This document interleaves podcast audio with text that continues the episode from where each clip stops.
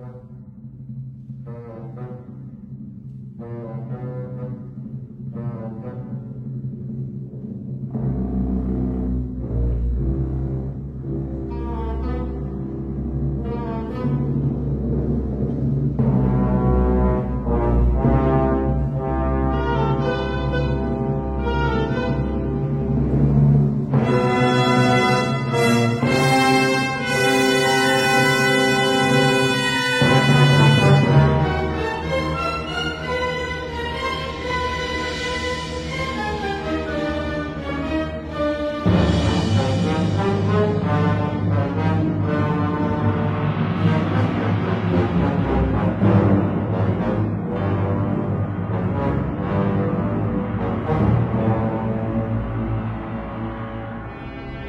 Olá você, seja muito bem-vindo, bem-vinda, bem-vindes a mais um episódio do podcast Cinema em Movimento.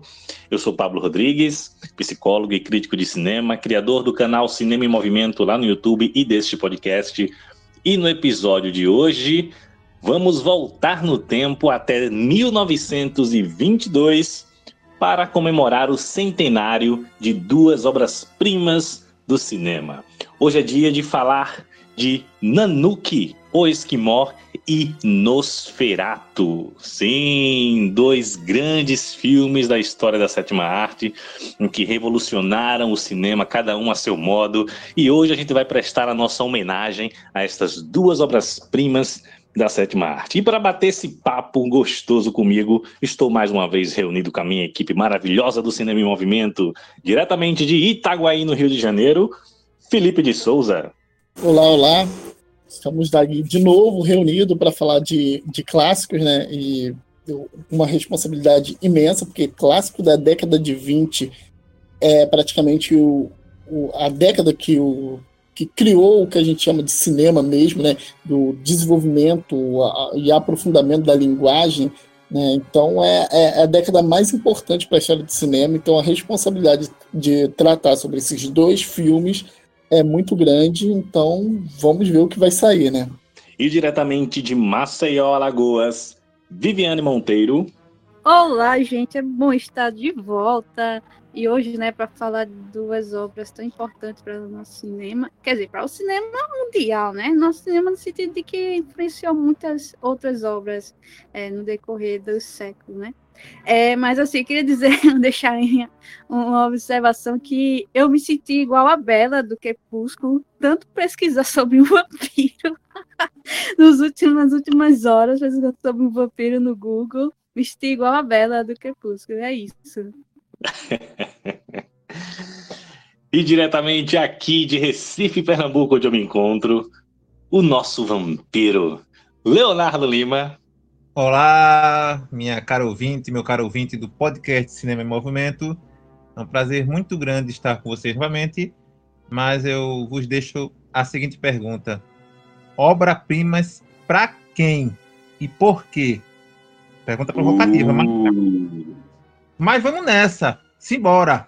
Levante a mão, entre no clima, batendo palma na levada do axé, levante a mão, entre no clima, batendo palma. Você vai ver como é que é. Oh, oh, oh, oh. que terror. Oh, oh, oh. vampiro.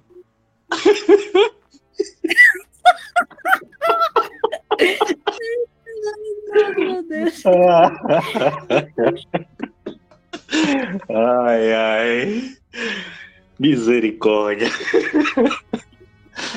Se no Numerado tivesse trilha sonora falada, seria essa. Léo, diga aí, Leonardo. Cara, você não vai ser cantor. Diga aí, senhor Leonardo, onde é que o pessoal pode encontrar o seu trabalho aí na internet? Então, Pablo, é só ir lá no Instagram e procurar por Sidney Mulholland, né? O Holland, para quem não sabe, é uma homenagem à obra-prima do David Lynch, o Holland Drive, ou Cidade dos Sonhos em português. É isso, segue a gente lá e que você vai curtir muito a nossa página. Filipão, onde é que a galera encontra aí os seus textos? Cinema Parte, Instagram também. Cinema Parte, tudo junto. E também encontra os episódios do podcast distribuído no Cinema Parte no YouTube. Viane, como é que o pessoal lhe encontra para seguir você aí nas redes sociais? No Instagram, Vila Monteiro. É, é isso. Bom, e se você ainda não conhece o Cinema em Movimento, vai lá no YouTube, se inscreve no canal, vai lá no Instagram também, me acompanha lá no arroba Cinema em Movimento 7, onde eu também estou postando diversas coisas relacionadas ao cinema, críticas escritas, dicas, especiais de diretores, né? E vamos nessa hoje falar do centenário destas duas obras-primas da sétima arte, né? Embora parece que há controvérsias, né? Vamos nessa falar de Nanuki e Nosferato em mais um episódio do podcast Cinema em Movimento.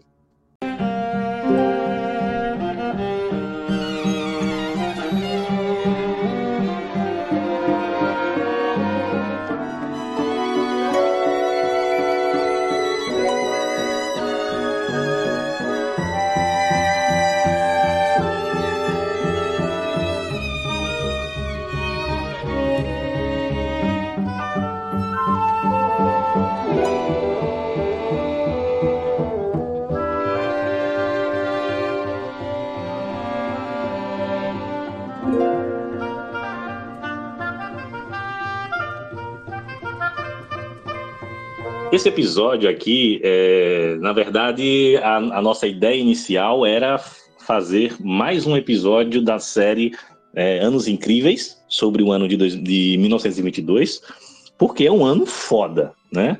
Um ano repleto aí de grandes obras do cinema, né? Então a gente ainda tentou né, colocar no cronograma, mas né, como nosso cronograma está meio apertado, então a gente decidiu, ao invés de um episódio da série Anos Incríveis, a gente fazer, é, escolher duas obras né, deste ano, duas obras icônicas né, do ano de 1922, para homenagear aqui. Então vamos falar hoje sobre Nanuki, o Esquimó, e Nosferato. Começando por Nanuki. Né? Nanuki, o Esquimó, ou Nanuque do Norte, no original. É, é, é um filme importantíssimo para a história do cinema, né? Uh, porque ele é considerado por muitos como o primeiro documentário de longa-metragem, né? Embora a gente vá discutir um pouco essa classificação aqui, né? Mas ele é o, o filme que inaugura esse gênero, né? É, pelo menos formalmente, né? E ele foi dirigido pelo Robert Flaherty, um cartógrafo, geólogo, né, explorador, né, e também acabou se tornando cineasta né, a partir de Nanuki. E para a gente começar aqui a, nossa conversa, né, vamos entender aí como é que se deu essa produção de Nanuki, né, é, que é uma, uma produção que demorou aí um, um bom tempo para para chegar às telas, né? O, o Flaherty, ele foi contratado né, por uma empresa de uma empresa comerciante de peles, né? A empresa é, Revion, Freres, que contratou ele para fotografar uma expedição até o, o, norte do Canadá. Durante essa expedição foi que o, o, o Flaherty teve contato né, com a cultura é, dos esquimós, dos povos esquimós, que são os povos indígenas do, é, do norte lá do Canadá, né? E ele acabou ficando fascinado por aquela cultura e decidiu também registrar é, o cotidiano daquelas pessoas ali. Né? Só que esse registro, né, para ele conseguir transformar isso em um filme, esse, né, esse registro demorou um bom tempo, né? Considerando, né, ele como é, um dos pioneiros né, nessa, nesse gênero documentário, né, que nem era tão conhecido assim na área de, designado como um documentário, esse tipo de, de estilo, né, de técnica. É, ele, assim como o, o Vetov, né, que é um, um cineasta russo, é, que também tem, tem um, um, documentário conhecido, que é de 1929, né, Um Homem com a Câmera. Os dois, eles, eles é, têm técnicas parecidas, né? Assim, ficaram conhecidos como os pais do, do, desse estilo, desse gênero de documentário, né? Só que o, o Robert Franetti, né? O nome dele, ele no início é, ele tinha o estilo dele no caso né é, é de abordar é, um cinema que é com, com cinema verdade também por como trazer essa parte mais realista né da, da do qual é, é produzido o, o, o, o, cinema né o, o filme que ele produziu né. Só que ele se distingue do outro, de outro estilo de documentário, que é o do, do Vetov, no sentido de que o Vetov ele não usa a ensinação, né, para poder fazer os filmes dele. Já o, o, o Robert, ele, nesse início dele, né, como você falou aí da, da, da situação que teve, né, da viagem que ele filmou, viajou, né, só que teve um, um problema com que ele conseguiu, o material que ele conseguiu é, ele não teve muita sorte, que pegou fogo, né? Então ele teve que retornar para a mesma região para refilmar o que ele já tinha filmado, né? Só que quando ele chegou lá, tinha passado algum tempo, a comunidade né, indígena de lá, do, do, dessa área do Canadá, já não era a mesma por algumas técnicas rudimentares de caça, de sobrevivência, tinham sido deixadas, né? Tinham evoluído. Então, ele não tinha mais aquela aquela aquela parte primitiva, né, que ele encontrou na primeira vez que ele foi. Então, ele meio que pediu para o, o, o Naruki, né, que na verdade é um outro nome que eu não, não, não me recordo agora, é o nome mais complicado, então, ele até o nome do, do, do, do indígena lá, ele alterou, que era para deixar mais comercial, né? Mais, mais fácil de, de, de, vender depois. Até isso ele, teve, ele alterou, né? Da história.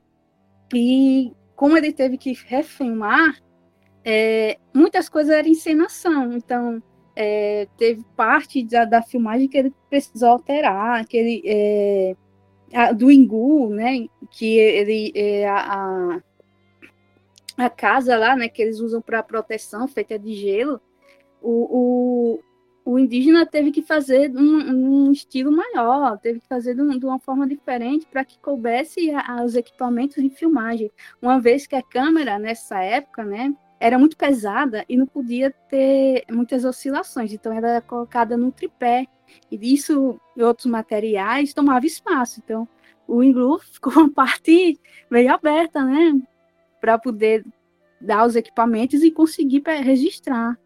As, as moças também, na hora da, da caçada, é, eles já tinham evoluído, eles já usavam arma de fogo, só que o, o cineasta ele queria que fosse algo que lembrasse a, a, a, técnica rudimentar né, da, da tribo. Então, o, o, o indígena teve que voltar a fazer a caça com arpão, só que uma forma rudimentar. Isso levou tempo, isso desgastava, né? Então foram algumas horas, dias para poder conseguir o resultado que o, o, o, cineasta queria. Então a diferença era essa. Enquanto o cineasta, o, o Bertolvi, que também é um pai da, da, do documentário, ele usava cenas é, sem improviso, né? Aquilo é algo real. Já o, o Robert Frank, nesse início, ele teve que improvisar, e, e, além de improvisar, ele teve que ensinar, reencenar a, as situações que ele encontrou nas primeiras filmagens. Então, mas não deixa de ser algo real, algo documental, porque realmente é aquilo existiu, né? Só que em outro momento. É, é, antes da gente é, falar um pouco sobre essas questões, né, que isso aí gera um debate interessante, a Vivi já adiantou algumas coisas aí, Interessante porque assim, o Flaherty ele é filho de imigrantes, né? O pai dele era um protestante irlandês e a mãe uma católica alemã, né? E aí, é, por conta da influência do pai, é que ele é, se tornou explorador, né? Uh, que eu, ele acompanhava o pai dele em algumas viagens, né, no extremo norte do, lá dos Estados Unidos, e aí isso despertou nele o desejo de ser explorador. É, e além de explorador, se tornou, como eu já disse, né, cartógrafo, geógrafo, né, e também é, cineasta, né. Quando ele iniciou as expedições lá para o Canadá, a, a empresa, né, a Heavion, ela investiu 50 mil nas filmagens do Flaherty, né? Após ele voltar da, da expedição, decidir fazer um filme, né? Voltar de novo lá, os negativos queimarem, como a Vivi falou, né? É, ele recebeu um investimento de 50 mil, e mesmo após essa, essa coisa dos primeiros negativos tendo sido queimados, né? É, mas a empresa gostou do trabalho dele e confiava no trabalho dele investiu mais dinheiro ainda. E aí ele passou é, 16 meses no Ártico, é, junto com os esquimós, né, é, na, na produção, né, do, no, filmando uh, o, que gente, o que iria ser o Nanook, né, o esquimó. E o e interessante é você, você, você trazer o, o, Vertov, né, o que a gente vai ter com o Vertov, que inicia inclusive uh, os seus registros documentais né, antes de 1929, né, ali em 1924 também, ele já estava fazendo uh, alguns documentários, né, o próprio fi o filme Cinema Olho, que é de, é, é de 24 também, né, já é um documentário dele, é, só que o, o, o Vertov ele vai trazer uma outra forma de documentar a, a, a realidade, né? Ele, ele é um, é um, é, são filmes muito mais arrojados, né? Onde ele manipula mais as imagens, né? enquanto o Flaherty manipula as situações, né? O, o, o Vertov usa muito da manipulação das imagens, né? É, são formas diferentes né, de, documentário, de, de, documentários que a gente vai ter e que vão influenciar muito né, o, o gênero dali para frente. Mas é, Nanuque teve muito disso mesmo, né? É, ele encontrou uma cultura muito rica, né? Que ele queria registrar, hum, é, só que ele precisou reencenar algumas situações, precisou que com que aquelas pessoas atuassem, com que as pessoas né, acabassem encenando né, o, seu próprio cotidiano ali para a câmera, né? E aí ele, ele, faz todas essas modificações, né? Inclusive a esposa do, do, do no filme não era a esposa dele de verdade. As duas mulheres que aparecem lá não são não são esposas dele, são na verdade uma delas era, era é, tinha um caso com o próprio Flaherty, né? É, inclusive tem até uma, uma, uma, história que ele abandonou ela grávida, né, e não, e não reconheceu o filho, umas histórias assim. Então ele vem e faz esse, esse, esse registro, né, que vai ficar conhecido aí como Nanuque do Norte, o Nanuque, o Esquimó, né, só que ele teve muita dificuldade para distribuir o filme. Ninguém queria distribuir a, a, a, o filme. Ninguém queria né, é, investir naquela história para distribuir, né? É, e aí, nesse sentido, o Flaherty precisou manipular esse, esse, esse cotidiano, precisou trazer um registro que fosse de fácil acesso para as pessoas, né, que não fosse algo né, de difícil compreensão. Por isso o que fez com que também ele, ele é, decidisse fazer essa encenação da realidade, né? Ainda que esta encenação né, seja uma encenação, como muitos vão dizer, que reforça os estereótipos acerca dos esquimós, né? Que, que traz um, um, um cotidiano que já não era mais aquele que os esquimós viviam, né? Como já, foi trazido né, pela Vivi, dos esquimós, eles já caçavam com armas de fogo, né? Mas ele colocou eles né, sem as armas de fogo, então tinham alguns elementos hum, é, já mais modernos ali na, na, na, cultura esquimó, né? Que ele deixou de lado para retratar aquela cultura, né? Mais com base mais no, no estereótipo que o, o Ocidente tinha acerca dos esquimós, né? É, mas muito pensando justamente né, em tornar o filme algo que, que, que, que fosse de um de mais acessível e que favorecesse também a sua distribuição, até para facilitar o investimento na distribuição do filme, ele teve que fazer essas modificações, né? E depois de muito batalhar, o filme conseguiu ser distribuído. Ele foi exibido primeiro em, em Paris e em Berlim. Né? Foi quando ele foi exibido pela primeira vez e depois conseguiu aí a sua distribuição né, ao redor do mundo né, e nos Estados Unidos. Vamos falar do Nanook. Veja só, antes de entrar mesmo no filme, é preciso voltar pelo menos uns 50, 60 anos no tempo, né? Voltar ao século XIX, para entender como é que surge esse, esse interesse né, é, de registrar a cultura do outro, né? No, o outro, nesse caso, dos povos não ocidentais capitalistas, né? Porque a gente, a gente bem sabe que ali no metade do século XIX, né, o mundo se transformou de uma maneira única, né, em toda a sua história. A Revolução Industrial Inglesa, né, é, ela ensejou uma série de transformações, inclusive no que diz respeito à prática científica, né, como um todo. Então, não é, é à toa que é, é, a ciência moderna, tal como conhecemos hoje, ela foi desenvolvida a partir daquele, sobretudo a partir daquele período, né, de 50 anos. As ciências exatas, as ciências duras, mas também, e sobretudo, eu digo, eu diria, como sociólogo eu diria isso, as ciências humanas. Então, a sociologia, né, é, ela, ela começa a emergir, a partir, sobretudo a partir da segunda metade do século XIX, não é à toa que os três porquinhos que a gente chama da sociologia, o Karl Marx, o Emile Durkheim e o Max Weber, produzem suas obras nesse período, né, de, de final do século XIX e século XX. A antropologia, outra ciência humana, também emerge nesse contexto. É, e a antropologia, diferentemente da sociologia, ela buscou, desde o seu início, essa prática do campo, essa prática de ir até os locais dos povos até então chamados de povos primitivos, para entender como era o funcionamento dessa cultura, né? Como esses povos é, se comportavam no seu dia a dia.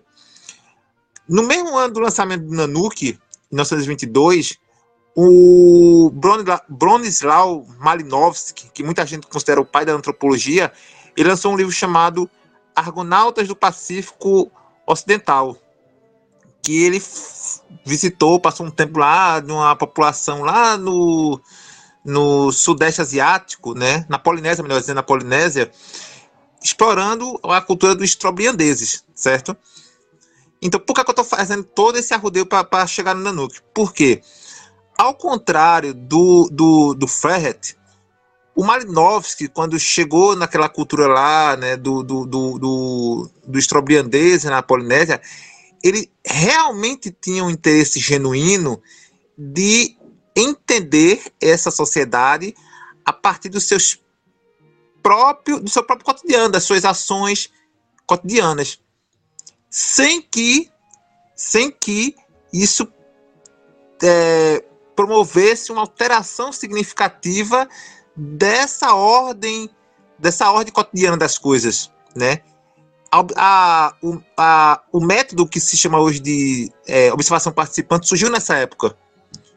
O Flaherty, por outro lado, desde o início, né, nesse, nesse afã de fazer esse registro, né, ele tinha a melhor das intenções, eu devo reconhecer isso, mas o Flaherty, ele acaba não respeitando é, esse, essa própria organicidade da, da, da, da, da, da, da, vida cotidiana dos povos originários, né, desses povos esquimós, que na verdade são chamados Inuits, é, que ocupava aquela região ali do norte do Canadá, o Alasca e a Groenlândia.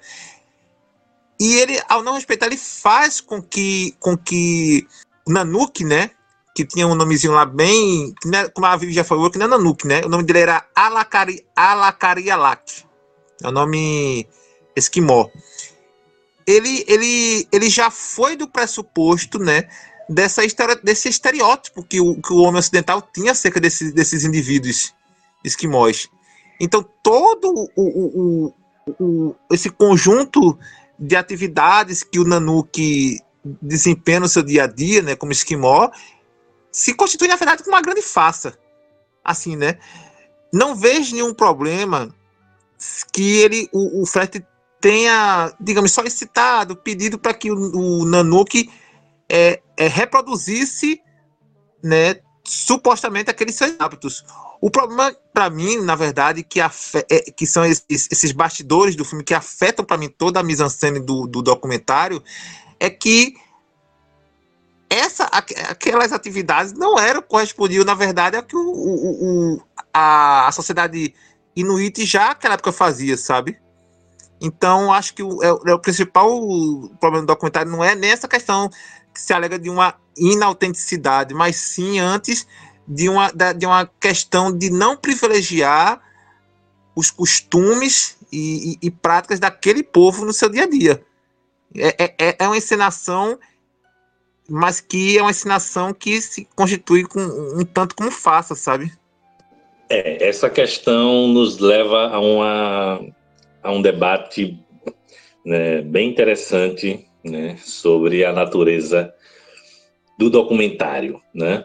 Mas antes de falar um pouco sobre isso, uh, Nanuki, na verdade, como você, como você já, já falou, né, não era o nome do, do, do, do personagem, né, do, do, protagonista, né?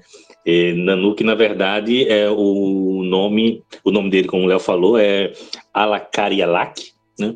E Nanuki, na verdade, é o nome de uma divindade esquimó, uma divindade da cultura dos esquimós, né? Que é o grande urso, né? É o significado de Nanuki.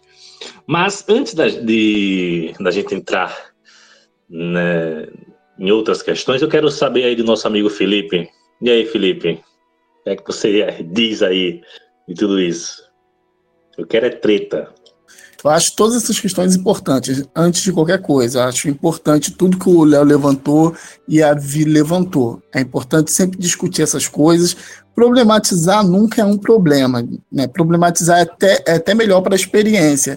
Acho que é bom a gente ter um olhar problematizador para a experiência, mas que esse olhar também não prejudique a experiência, ainda mais quando a gente pega um filme que tem 100 anos. Né? Eu não vou cobrar de um filme de 100 anos, pelo menos eu penso assim, de um, uma coisa que eu cobraria de um filme de 30 anos. Da mesma forma, eu não vou cobrar de um filme de 30 anos atrás uma coisa que eu vou cobrar de um filme desse ano. Então, acho que o olhar muda também a, a partir do momento que a gente percebe que a, a, amadurecemos muito mais o, o, alguns temas, né? Hoje em dia nós tratamos alguns temas com, com muito mais responsabilidade do que 100 anos atrás né? Mas essa não é a resposta que eu quero dar sobre o Nanook. Porque o, o, o que mais me pega é. Eu, eu já li algumas pessoas falando isso sobre o Nanook que o Léo traz, né? Até elogiar o Léo, fez uma, uma ótima colocação para defender seu ponto. Só que é, é complicado é, ver desse jeito, né?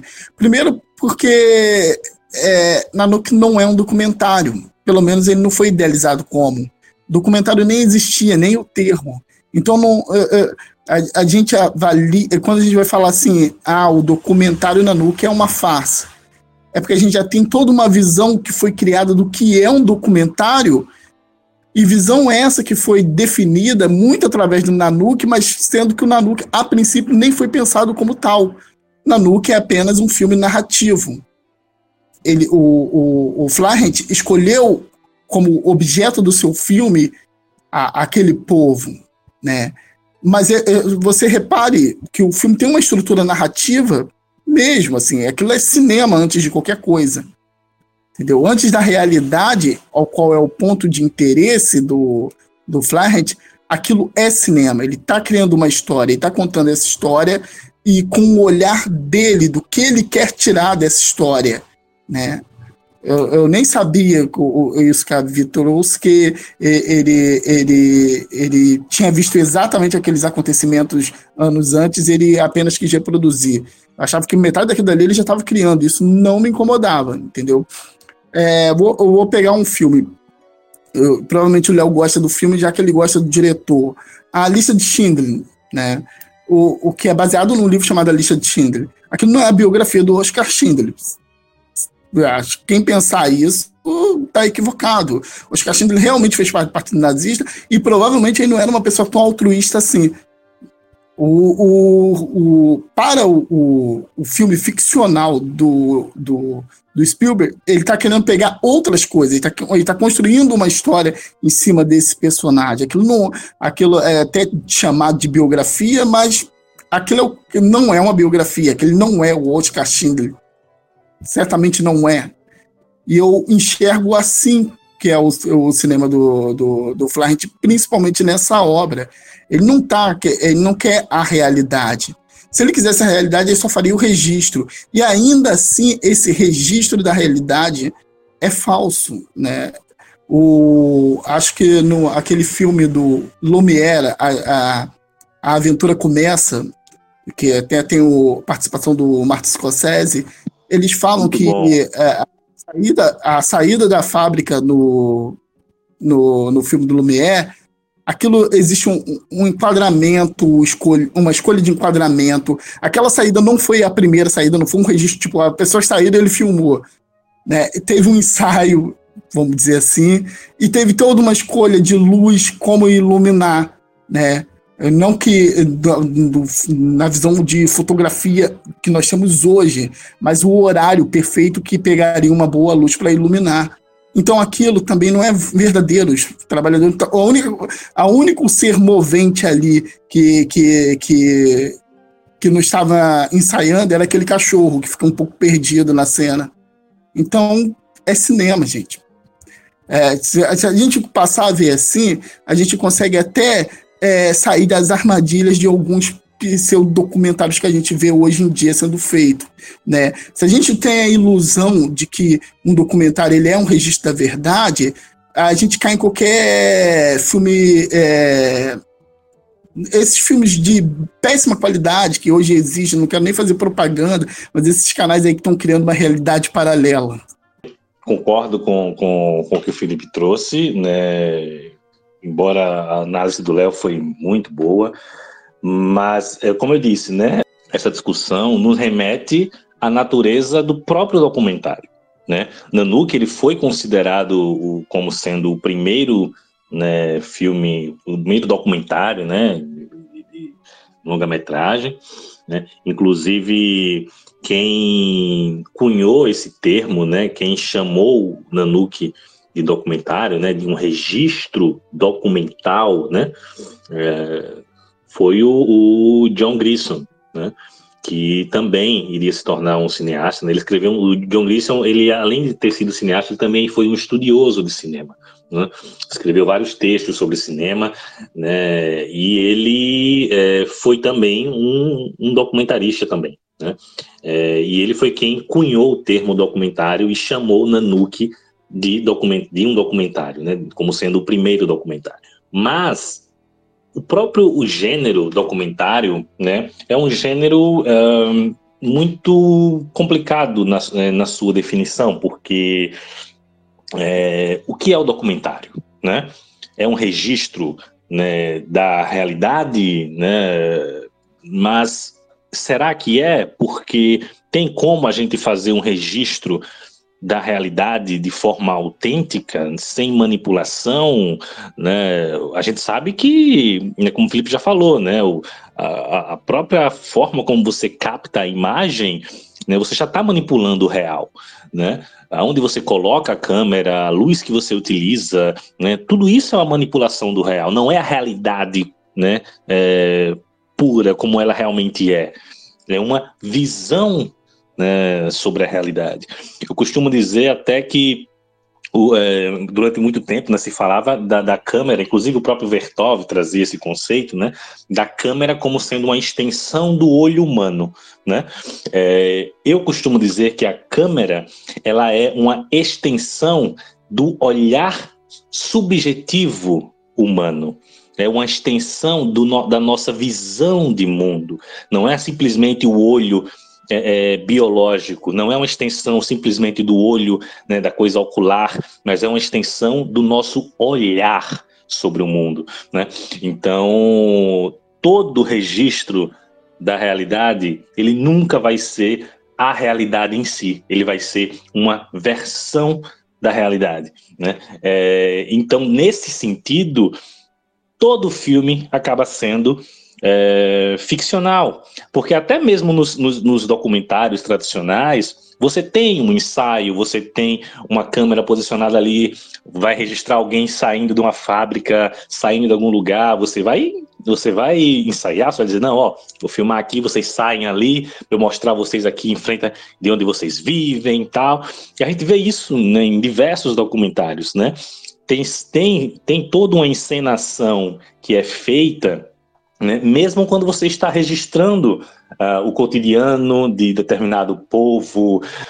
É, então, o documentário também tem, tem, tem essa manipulação toda. Por isso que é complicado falar que o documentário é uma, um registro autêntico, direto da realidade, né? É, e isso faz a gente se questionar o que é o documentário, o que define um filme como documentário, né? Essa é uma questão para a gente discutir, né?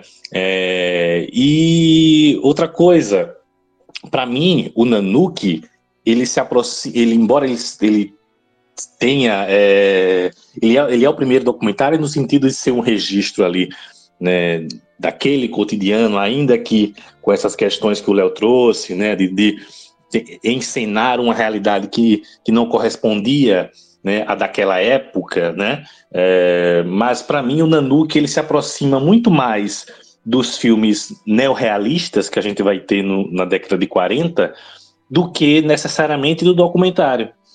Porque o que, que a gente vai ter nos filmes neorrealistas? São pessoas do povo que não eram atores, né?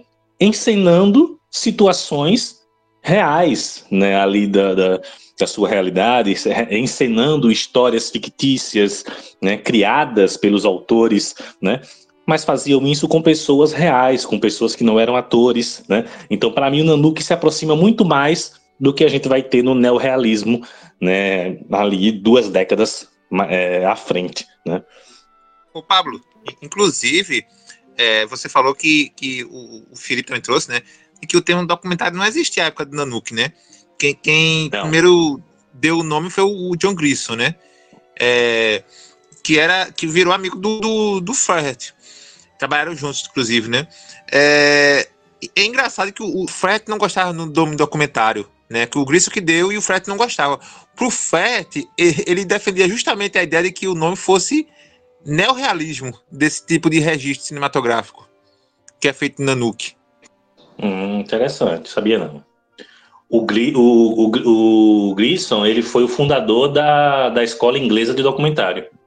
Isso, isso, exatamente. Era porque o nome documentário se remete muito a algo documental, a algo mais sério, algo mais. É, como se fosse algo oficial, né?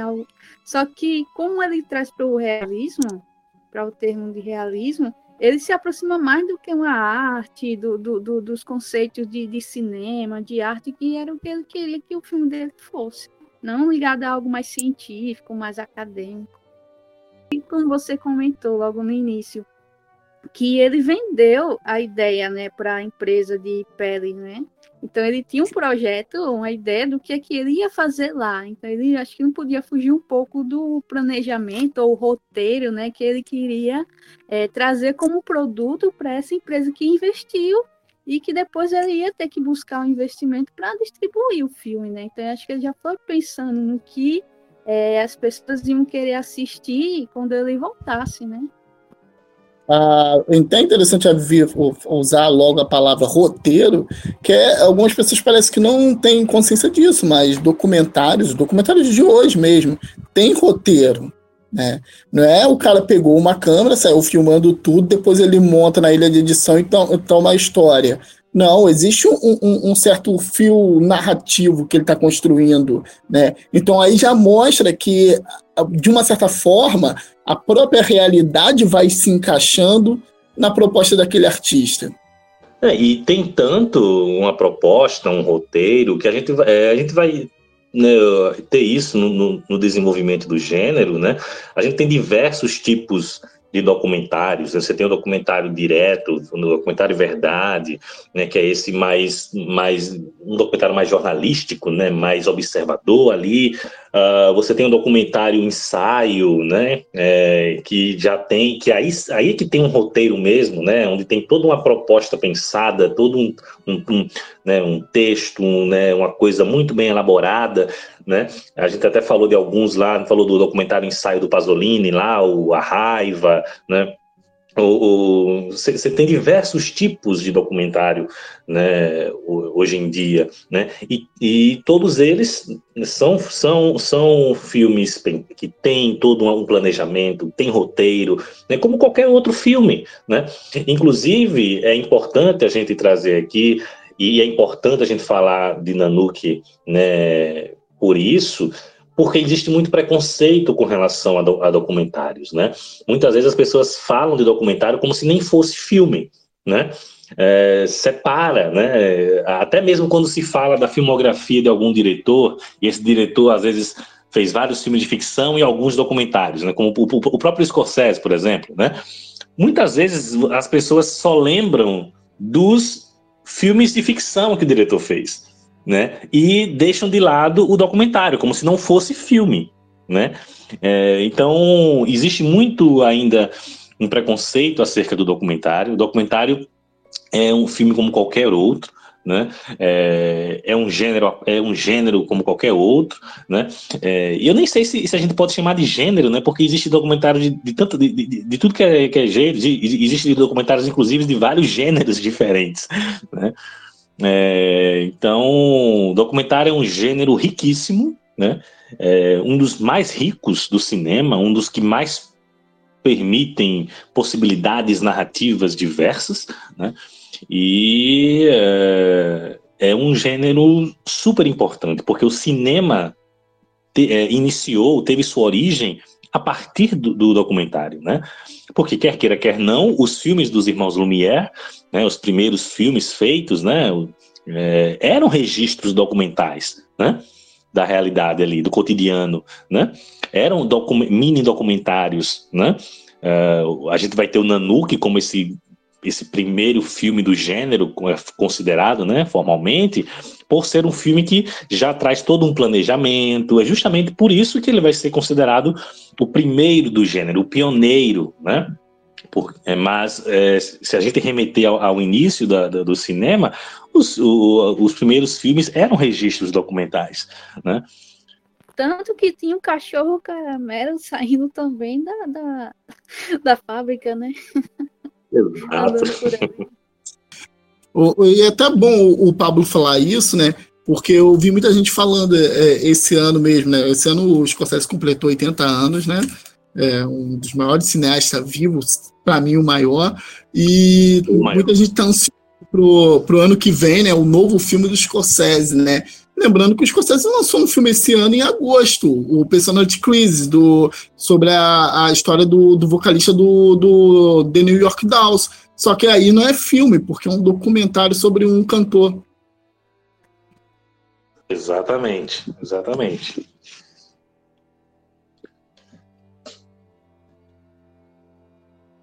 Querem e é interessante, interessante Paulo, essa, essa, essa reflexão que você trouxe, né? E eu concordo em, larga escala com ela, né? Porque assim, se a gente com, pegar, né, como você já falou aí, o, o cinema ele surge a partir desses registros, né? De, de momentos banais, momentos triviais do cotidiano, né? O registro da fábrica de, de, de do, do Lumière, a, a, chegada do trem na estação, né, também do Lumière. E esse cinema, né, ele, ele começou a contrastar, né, nesse primórdio do cinema com com o cinema que justamente tentava ficcionalizar, né, criar algo próprio, né, algo inventado, vamos dizer assim, que era o cinema de atrações do, do Méliès, né, de Jorge Méliès. Então, esses, essa, pelo menos essas duas ou três primeiras décadas do cinema ficou nesse, nesse, nesse tensionamento, né? Entre registrar o, o real, né? O mundo, o mundo tal como ele é, né? A partir, obviamente, de um tratamento criativo dessa realidade e esse cinema de atrações.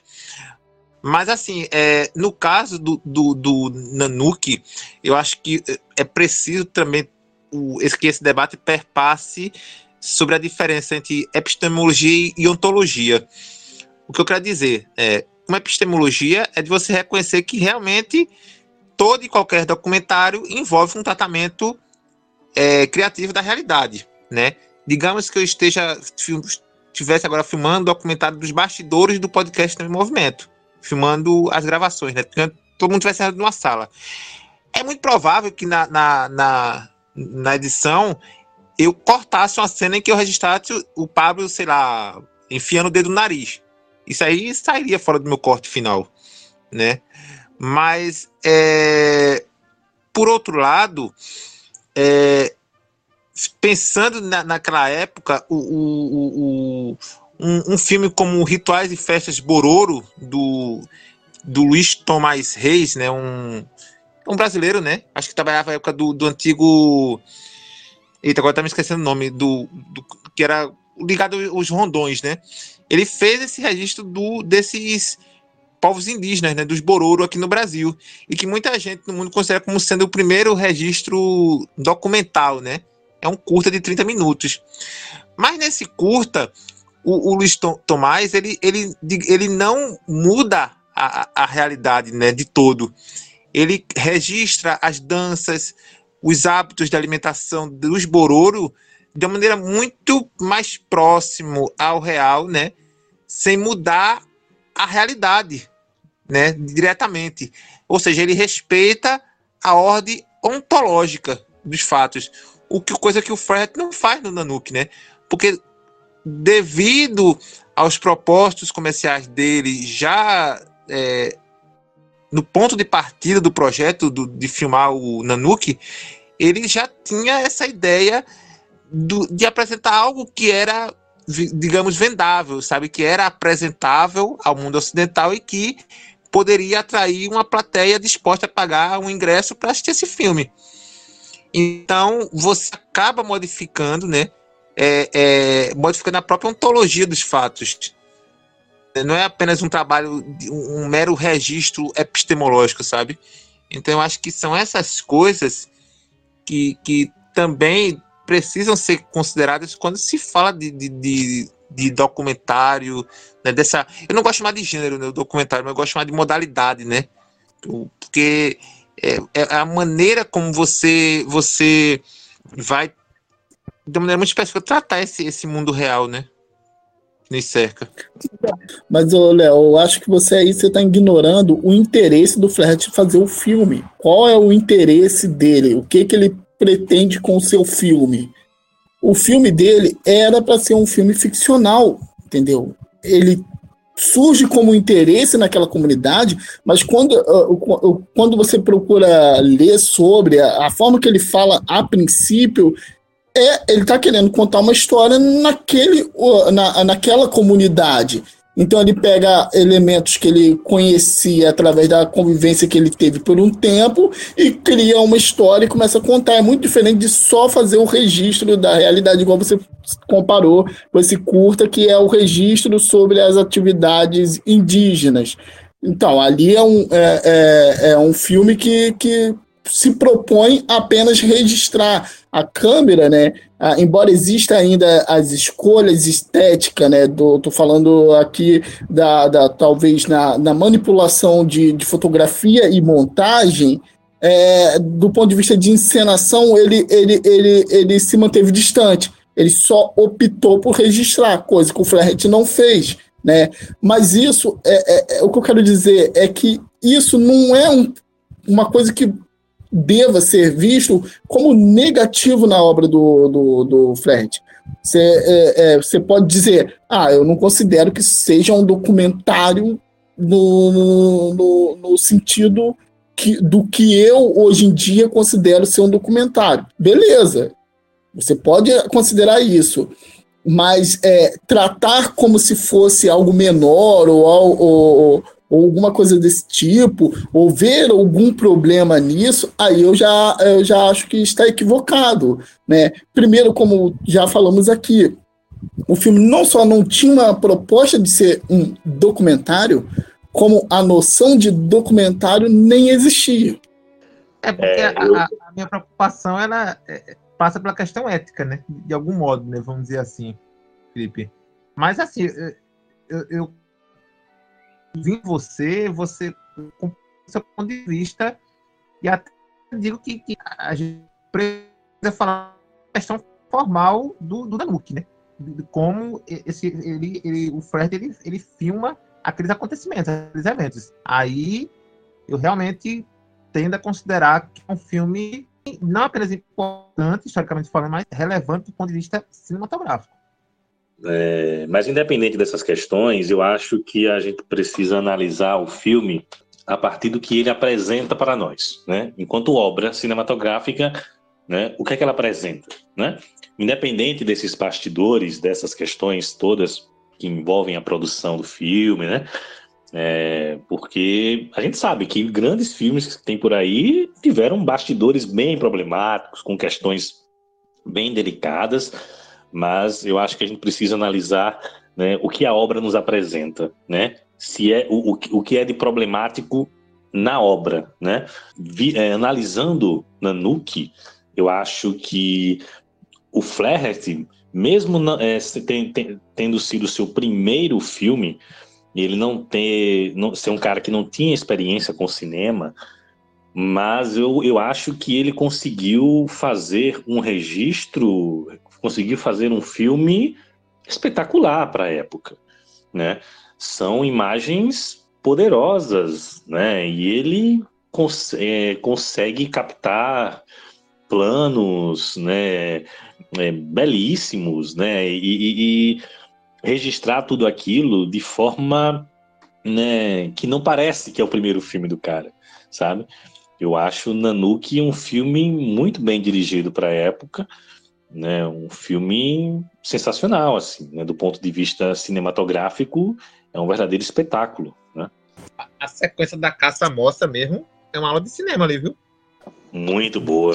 Ele, ele vai fechando, né? vai crescer, a medida que a tensão vai aumentando, ele vai, ele vai fechando o, o, plano até o momento em que o Nanuki crava, né? A lança na, na moça lá. É. E só lembrando, né, que a gente tá falando aqui da, de, dessa criação narrativa em cima da realidade que o, que o Flaherty faz, mas em compensação, o principal de, desse projeto, que é a luta do homem contra a natureza, né, de um lugar onde aparentemente é, a condições de vida, aparentemente não, né? Lógico, as condições de vidas é, é quase é, impossíveis para um, para um ser humano e, e ainda assim sobrevive aquele, aquele, aqueles pequenos grupos, né? Não, não, não são muitas pessoas, mas existem aqueles pequenos grupos que sobrevivem, né? Então o registro do homem contra a natureza, o registro daquela quantidade de neve, da, do, da dificuldade de se locomover, da caça, isso, né? Embora ah, a gente pode falar, ah, mas já usava arma de fogo. Tá, beleza. Mas isso são registros reais. Né? E, e, e eu acho isso é, é, é, uma das, é um dos grandes méritos do, do filme, né? E méritos que eu fico imaginando o quanto foi difícil conseguir a, a, aquelas imagens, né? Quanto tempo ele ficou? Imagino que teve dias que ele não, não tinha nem condições de gravar, né? Porque o lugar neva o dia inteiro, praticamente, né? E dependendo da temporada, então é, é um lugar horrível de se imaginar de, de, de ficar, né? É, eu, eu acho um filme, assim, incrível. Né? E, e, vou te falar, poucas vezes eu fiquei com tanto medo assistindo um, um, um filme pra, pensando que poderia acontecer um acidente a qualquer momento, quanto na Nuke, né? Porque a forma que eles movem aquela, aquela, aquelas facas super afiadas, né? E passam na língua aquilo, uh, uh, dá a impressão que em algum momento algum acidente sério vai acontecer. E tu falando essa questão do, a dificuldade de se filmar, é, eu sempre digo, quer entender o quão complexo e quão difícil é, é a filmagem de, de, de, um filme, tenta imaginar onde é que está a câmera. Onde é que o cara tá para conseguir captar aquela imagem que a gente está vendo. E eu fiquei pensando muito nisso quando eu estava vendo Nanuque, sabe? Tinha imagens né, e planos que eu dizia, porra, como é que esse cara conseguiu captar essa imagem, né? Onde é que ele tá? Onde é que ele estava na hora que, que, que filmou isso?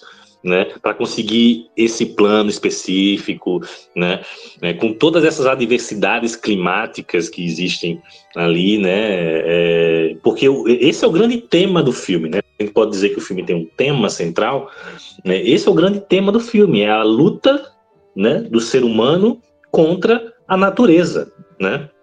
É o ser humano tentando sobreviver em meio à natureza selvagem daquele, é, daquela terra, daquele, da, daquele, daquele lugar, né? Inclusive ele faz até um paralelo do Nanuque, né, e, e, e de sua família com os lobos, né, com os animais.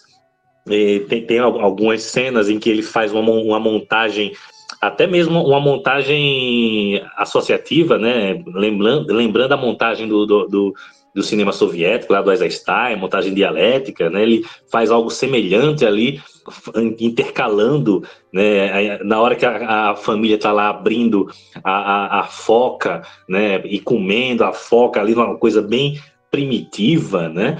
É, ao, ao, mesmo tempo ele vai intercalando isso com imagens do, do lobo feroz, né? E, e, e da mesma forma no, no, final, na cena eles estão lá dentro do iglu, aí vai intercalando com imagens dos lobos do lado de fora, no frio, né? É, então ele, ele faz um, um, um ele faz essas, essas associações, né? Um trabalho de montagem também muito interessante, né? Que ele faz no Anuki aquela cena dele pescando, até o próprio Naruki demora para conseguir o peixe, né? Fica ali horas e horas esperando. E tem esse corte dele, né? Que mostra tanto o Naruki ali conseguindo pegar o peixe, mas também tem a parte que o Naruki fica deitado, como se estivesse aguardando, no frio, né? Só tem um, um, algo que nem parece ser tão confortável, parece ser algo de, de, de sei lá, de restos de, de madeira, sei lá, alguma coisa assim, de, de tela de, de, de pesca, que ele coloca no chão para se proteger do frio e, e aguardar o peixe para pescar. Você falou aí da cena do, do, dos cães, né? Que estão famintos, né? Ali a briga, é, a intercalação entre a cena da família ali, também, de certa forma, brigando para comer, né? Cortando os pedaços, os melhores pedaços. A criança as duas puxando o mesmo pedaço de carne, né? A mesma coisa que aconteceu com, com os animais ali brigando para pegar um pedaço da carne, né? E a do igru, você mostrando também a parte do frio. E aquela criança na costa da mãe, que em nenhum momento a criança só sai, só na hora de dormir. É o dia todo a criança nas costas, a mãe carregando para cima e para baixo. É muito interessante o, o documentário. É, uma, é uma vida é, em função da sobrevivência, né? em função de não morrer de fome, né?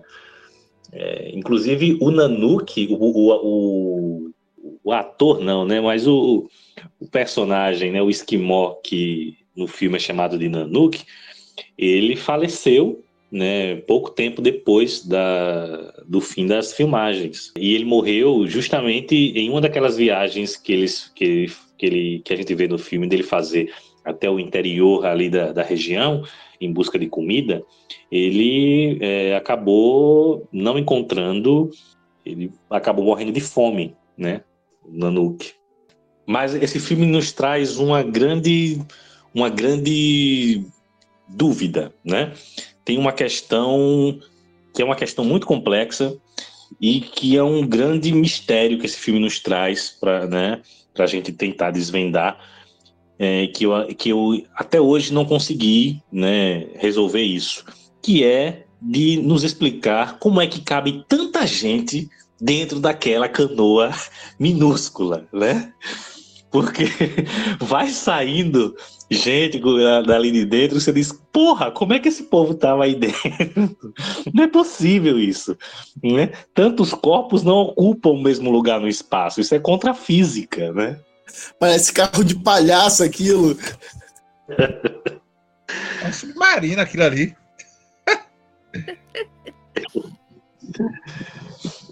Porra, Pablo, o, o Felipe tocou numa coisa central, rapaz, para mim eu fiquei tempo todo pensando, né? A questão dos perigos, né? Imanentes à, à, àquela reconstituição. Aí só me vem na cabeça o, o, o, filme inacabado do Orson Welles aqui no Brasil, né?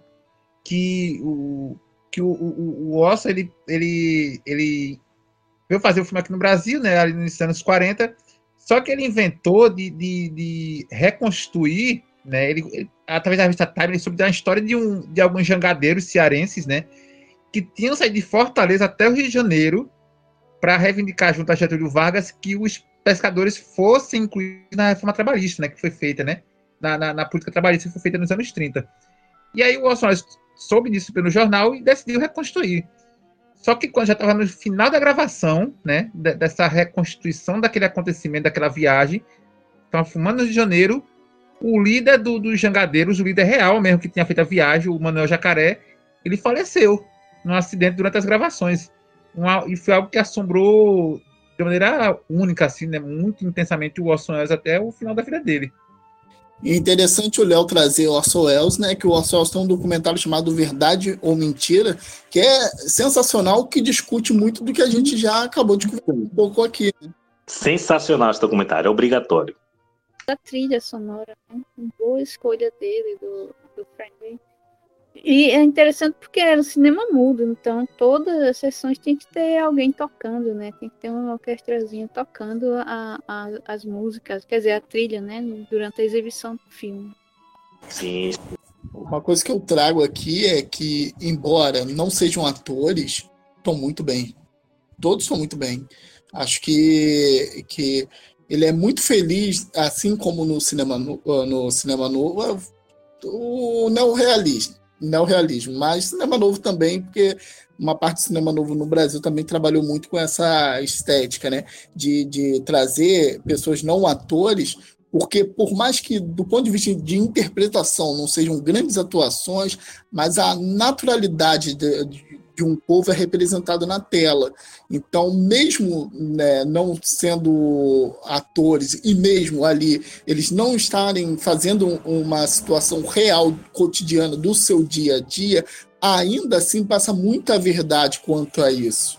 Né? Então, que eu acredito que muitas pessoas é, que, que assistiram o filme talvez não pararam para ler e vão ouvir nosso podcast, vai ter novidades de saber que, ah, então não era exatamente assim naquela época.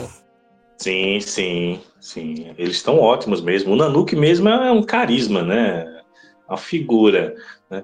Gosto aquela cena dele é, vendo o, o, gramofone, né? Que é o aparelho é, da época de gravar áudio, né? É, é muito bacana. Acho que a, a importância de Nanook também, ela transcende até mesmo a sua, a sua época histórica. Eu, eu me arrisco a dizer que Nanook pode, talvez tenha sido o primeiro filme com uma consciência ambiental da história do cinema. É, é, eu digo isso porque é até contraditório que um filme que nasça de um interesse de projetar algo, né, levar algo ao cinema que gerasse lucro, é um filme que, no íntimo dele, daquelas, daqueles acontecimentos, daqueles eventos que são filmados, ele vai justamente na contramão do, de, um, de, uma, de, uma, de um consumismo capitalista. Porque todos aqueles alimentos que o Nanook sempre está pescando, ou sempre está indo atrás, ele sempre é muito consciente de buscar apenas o necessário para satisfazer a, a, a, a, necessidade dele naquele dia, naquele momento a moça né, pega uma e, e, traz, divide com, com, com, os membros do grupo. Os peixes, é, o peixe, a foca pescada, sabe? Era uma época, aquela época ali, que, que nos mares do mundo as baleias, as baleias estavam sendo caçadas. As baleias estavam sendo caçadas, a, a torta é direito. Então, a própria, a, a própria Dinamarca, que, que, que é, era, era dona, vamos dizer assim, da Groenlândia, que ficava ali do lado daquela região onde o Nanook foi, foi gravada, a Baía de Hudson, né?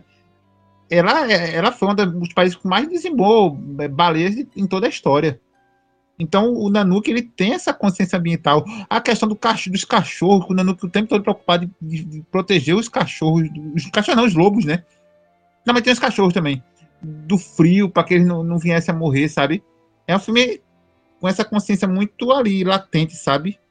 Eu, eu não diria que, que, que seja consciência ambiental, mas sim é, é, por causa da, da forma de organização coletiva mesmo que, ele, que eles trabalham, né?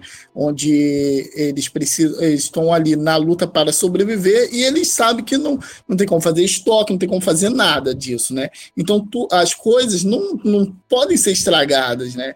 Então, de uma certa forma, ele, eles pegam o que precisam e quando precisam. A mesma coisa vamos encontrar em, em, em, ainda em, tri, em, tribos indígenas, até mesmo no Brasil e em outros lugares. Assim. São, são organizações, né, mesmo que ainda, mesmo que naquela época já e hoje, né, são organizações que vivem dentro de um sistema capitalista, mas elas não são afetadas pela lógica capitalista de produção e reprodução de mercadoria, entendeu? Porque o que eles estão querendo não é, é, é o peixe para eles não é uma mercadoria, não é uma coisa que eles pegam a mais para levar ao mercado e vender e obter algum lucro com, com aquilo, mas sim o peixe está ali para ser um alimento necessário para aquele momento. Exatamente, exatamente. E, dá, e, e, como o Felipe falou, dá, a gente fica né, desesperado, fica tenso também, né? Com a situação do, do, dos personagens, né? É, em saber se eles vão conseguir ter o que comer, né? É, o filme consegue criar é, essa tensão também, né? Ele tem, ele tem um trabalho não apenas na, na sua fotografia muito bem muito bem elaborado, mas um trabalho de montagem também, como eu falei, né, muito interessante, né? É, é, é um filme, é, é, é, como o Felipe já tinha falado, né? É cinema, acima de tudo, né? É, independente se, se, se, é, se é documentário ou não, né? se se encaixa na categoria documentário, né? Mas ele é cinema, e cinema com C maiúsculo, né? É, é um filme, é um verdadeiro espetáculo, né? Sim, ele, ele trabalha tanto com a estrutura de cinema, que até essa cena cômica aí da, da das pessoas saindo, né? Da. Qual é o nome daquilo mesmo? Iglu. Iglu. Ah, sim. Então, as pessoas saindo, né, lá, aquilo não tá à toa, né, né? Hoje a gente pode ver com, com, com um olhar cômico ah, quantas pessoas cabem ali dentro, né? Mas aquilo não está à toa. Aquilo é, é uma apresentação de cada personagem que depois a gente vai acompanhando. Então, o filme, ele, ele nos apresenta os personagens, desenvolve e depois cria situações ao qual a gente começa a nos preocupar com eles, né? né? Então, que podemos dizer que é um, é um filme com uma estrutura bem organizada, ele tem... É, é, tem, um, tem sequências dramáticas, é, é, principalmente dentro de um certo clímax, né? Do, se, é, se dá para se chamar de um clímax, né? Que é, é, até aquele momento em que ele ele ele tá bem tá furando ele tá furando o gelo esperando também a foca e tem uma, uma sequência de ação ao qual ele tá caçando foca cara é bem interessante perceber que, que do ponto de vista de, de de um filme fix, ficcional, ele não deve em nada para nenhum outro filme da sua época, nem hoje em dia. É, tu falou no início de, é, do lugar, de, uh, vai apresentando os personagens, né, que vão saindo. Na verdade, não é do iglu, né? Aí é da, é da, é da jangada lá, né? Da, eles estão. É, o iglu que você está falando é, são aquelas casinhas, né? De gelo. Isso, isso de gelo. É. Sim, aquilo é, é outra e coisa genial, né? né fazer aquilo é. em uma hora. Caramba, e, e, é, e é deliciosa a, a, a forma que o, o diretor ele decide filmar aquilo, né? Que ele, ele, ele vai dando aqueles cortes assim, e você depois que você é, depois que você termina de assistir, né? Porque enquanto você está assistindo, você está focado ali, prestando atenção, você percebe que ele, ele, ele, ele fez, ele manipulou, a direção ali manipulou o ritmo do tempo, né? Aí tu fica, caraca, nossa, uhum. é o primeiro dele? Exato, exato. E mais, gente? O início, né, da tensão. Lembrei da cena quando ele é convocado, né, por outras pessoas a ir atrás da, da caça a, a, a, a moça, né? Que ele tá de boa, aí chega alguém, ah, vai ter uma caçada, não sei o que, aí se sai reunindo equipamento, tudo, todo mundo da família se engaja em juntar coisas para ele levar no barco que ele vai ainda zapar, né, no mar. junto aos outros. Tanto que ele sai por último, né? Sai nadando às pressas, nadando não, é remando às pressas para conseguir acompanhar a, o outro grupo que já vai lá na frente. A chegar numa uma espécie de baía e, e atrás das moças para caçar. Genial é, é a janela, né? A janela feita com o próprio gelo. É algo artesanal deles.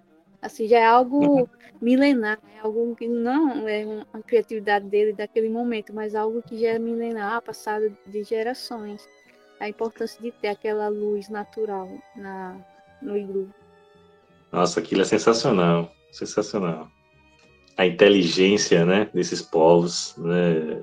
E é isso, né? Nanuki, Nanuki é, é, é muito isso, né? É, um, é, é praticamente uma exaltação né, do, do, espírito de sobrevivência humana, né? É, ver toda aquela luta pela sobrevivência, né? É, é sensacional, sensacional. É um filme nesse sentido incrível, né? Eu, eu, posso estar enganado, mas eu acho que na época Nanuque também deve ter tido um, um outro impacto no que diz respeito ao reconhecimento da ocupação do continente americano, né? Pelo, pelo, pelo Homo sapiens, né? As Américas, né, elas foram o último continente a ser ocupado pela presença humana, né? Começou lá na África, né, o berço da humanidade, né, os hominídeos, aí foram se espalhando, né? Espalhando pelo mundo, Europa, Ásia, Oceania. Aí se tinha uma hipótese, né, que, que o ser humano tinha chegado nas Américas pelo Estreito de Bering, né, ali na pontinha da que é hoje a Rússia com com Alasca, né? No tempo passado aquilo ali era uma tipo uma ponte de gelo que os seres humanos atravessaram e saíram da Ásia para as Américas. Coincidentemente, essa teoria ela foi validada cientificamente ou digamos aceita como mais a hipótese mais provável naquela época do, do Nanuque, por volta de 1928, 1930, que essa teoria foi, foi aceita como, como a mais provável. Então eu acho que o, quando você olha para o Nanuque, para aqueles povos inuites, você vê traços de pessoas que são do continente asiático, né? Do, do dos povos ubesques, do povo da Mongólia, do povo dos, dos japoneses, né? Do, do, Extremo Oriente, enfim. Você olha para o Nanuque e não tem dizer, poxa, é, é, traço asiático, sabe? Então acho que o Nanuque teve, eu acho alguma repercussão na época nesse sentido de ser uma prova viva dessa, dessa, dessa teoria, sabe?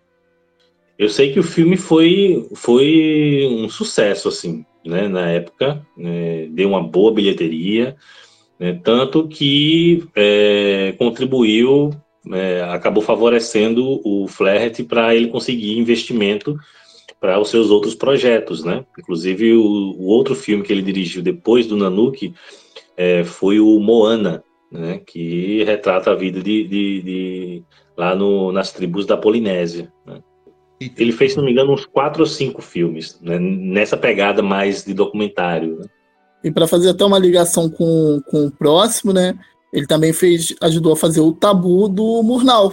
É contado como, é acreditado como os dois como os diretores, o Flash e o Murnau. O Nanuque foi o filme da Marvel da época, porque. Deixa eu explicar. Desenvolva, Leonardo, desenvolva. O investimento do filme foi 50 mil dólares na época. Só na primeira noite de exibição, o filme arrecadou 40 mil dólares. Então praticamente se pagou, né? Na primeira ah, exibição. Ah, Blockbuster. Blockbuster. É Blockbuster da época. é o prima ou não é? Pra mim, sim. Com certeza. Importantíssimo. É. Concordo. É obra-prima para quem, Leonardo?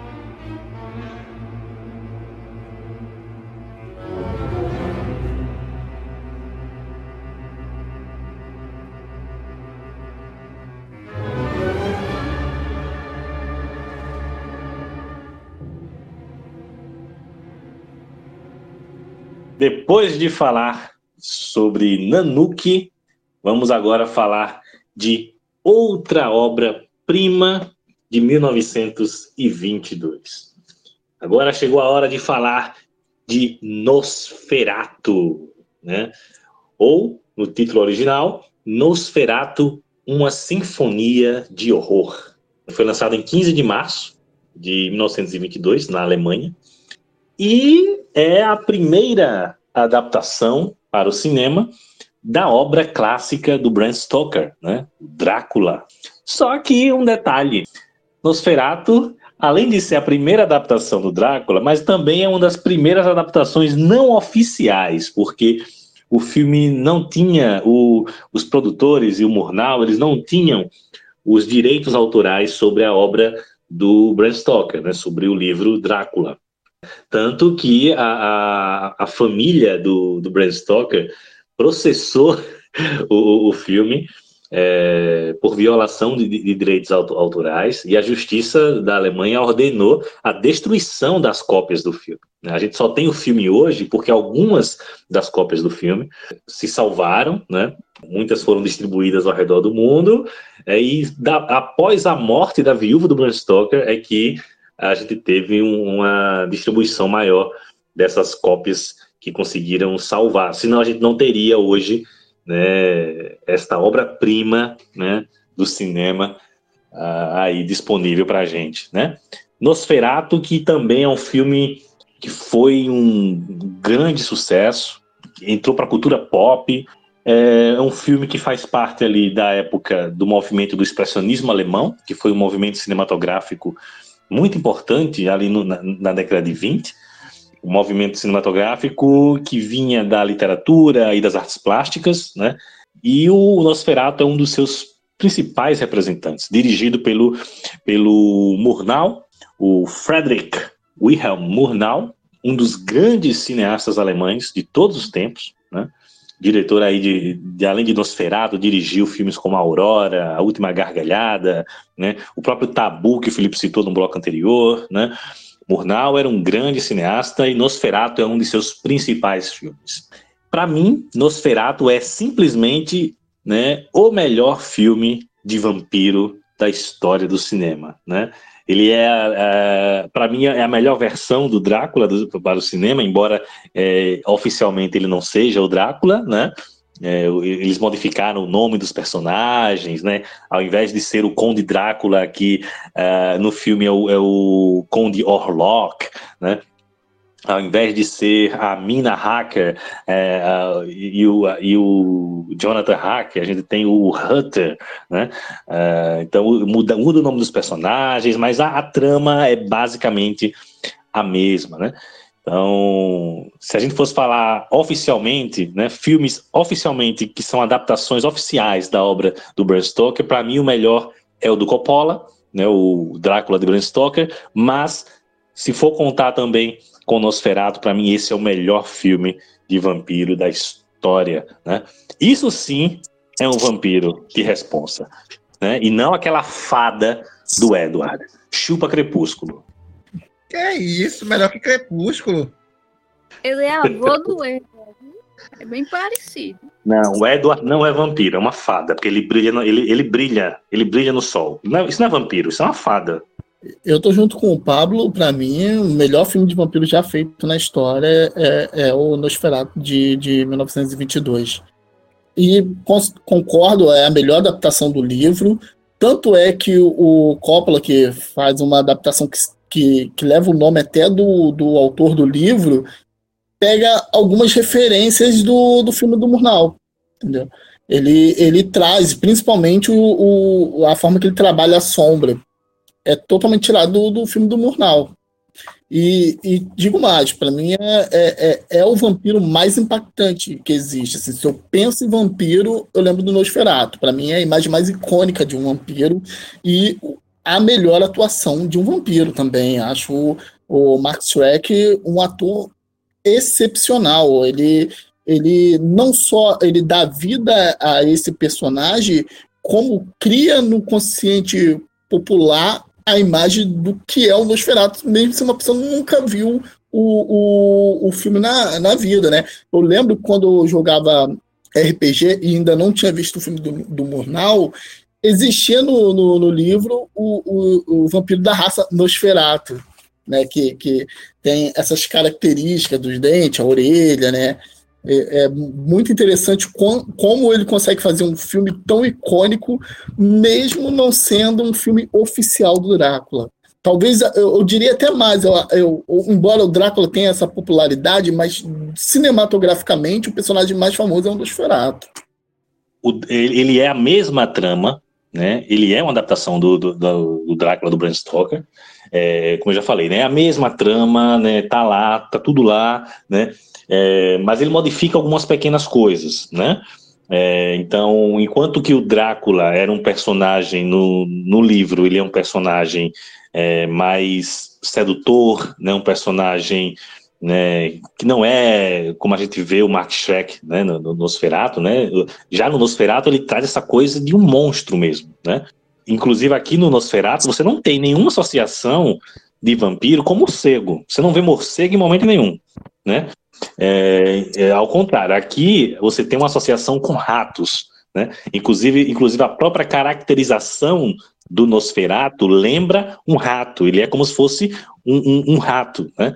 É, com as unhas grandes, as orelhas pontudas, né? Os dentes de vampiro dele não são aquelas presas, né? Como a gente vê nos vampiros tradicionais, né? Do lado aqui dos dentes. Não, são dentes parecendo dente de rato. Aqueles dois dentes da frente. Né? É, que são mais né, são maiores, né? Então é toda uma caracterização que remete à questão do rato, né? É, que tem muita, que traz muita questão da associação com a peste, né? Como uma espécie de mal, de algo maldito, né? De algo que que, que é nojento, né? Então o Murnau é, ele transforma o vampiro em algo realmente repulsivo, né? diferente do que a gente tem na, na, na, na, obra original. Mas Nosferatu foi um grande sucesso, né? Como eu falei, ele é fruto dali do movimento do expressionismo alemão, que resumidamente o expressionismo alemão ele foi um movimento cinematográfico que, cuja proposta era é, on, é, de trazer obras onde a sua estética né, era um reflexo do estado emocional dos personagens. Então, ele, o, o, expressionismo não se preocupava em refletir, em fazer uma, um, um, em refletir a realidade objetiva, mas sim a realidade interior dos personagens, né? Então, os cenários, a, a fotografia, tudo era é, é muito estilizado, né? Para refletir justamente o estado emocional dos personagens, né? E isso vai ter grande influência no cinema até os dias de hoje, né? foi algo que influenciou muito o cinema, e o Nosferatu é, faz parte né, desse movimento que é o expressionismo alemão. É, é, reflexo do que a Alemanha vivia, né, naquela época, né? A Alemanha vinha do, do, da Primeira Guerra, que tinha saído como perdedora, né? E, e além de perder a guerra, economicamente também estava quebrada, e o país também estava destruído, em aspecto físico mesmo.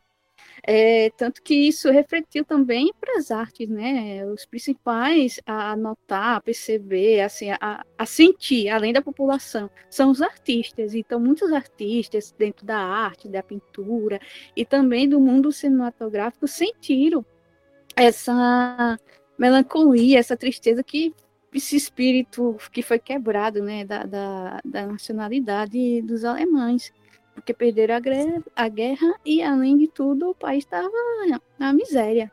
Então, isso se refletiu também para as artes. E, e, toda essa angústia, essa tristeza, essa, essa melancolia, essa, essa sensação de, de, de, de pessimismo mesmo foi transmitida para as obras e filmes, né? Então vai se refletir na, no estilo de, de, de, das filmagens, né? Na, na, retratação dos personagens, na, na forma como eles são levados para a tela e as emoções que, que são refletidas também para as telas, tanto cinema como arte, pintura, literatura, tudo foi estava sendo influenciado pelo, pela passagem que o país passava, né? Sim, é, e sem contar que né, o próprio Nosferatu, essa, é, é, essa, essa criatura monstruosa, né? Que, que está se aproximando da, da grande cidade, né?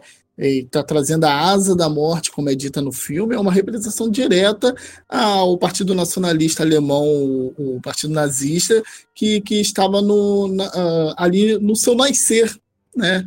Mas ele já trazia to, toda, toda a, a sua ameaça que depois se concretizou, já trazia em discurso.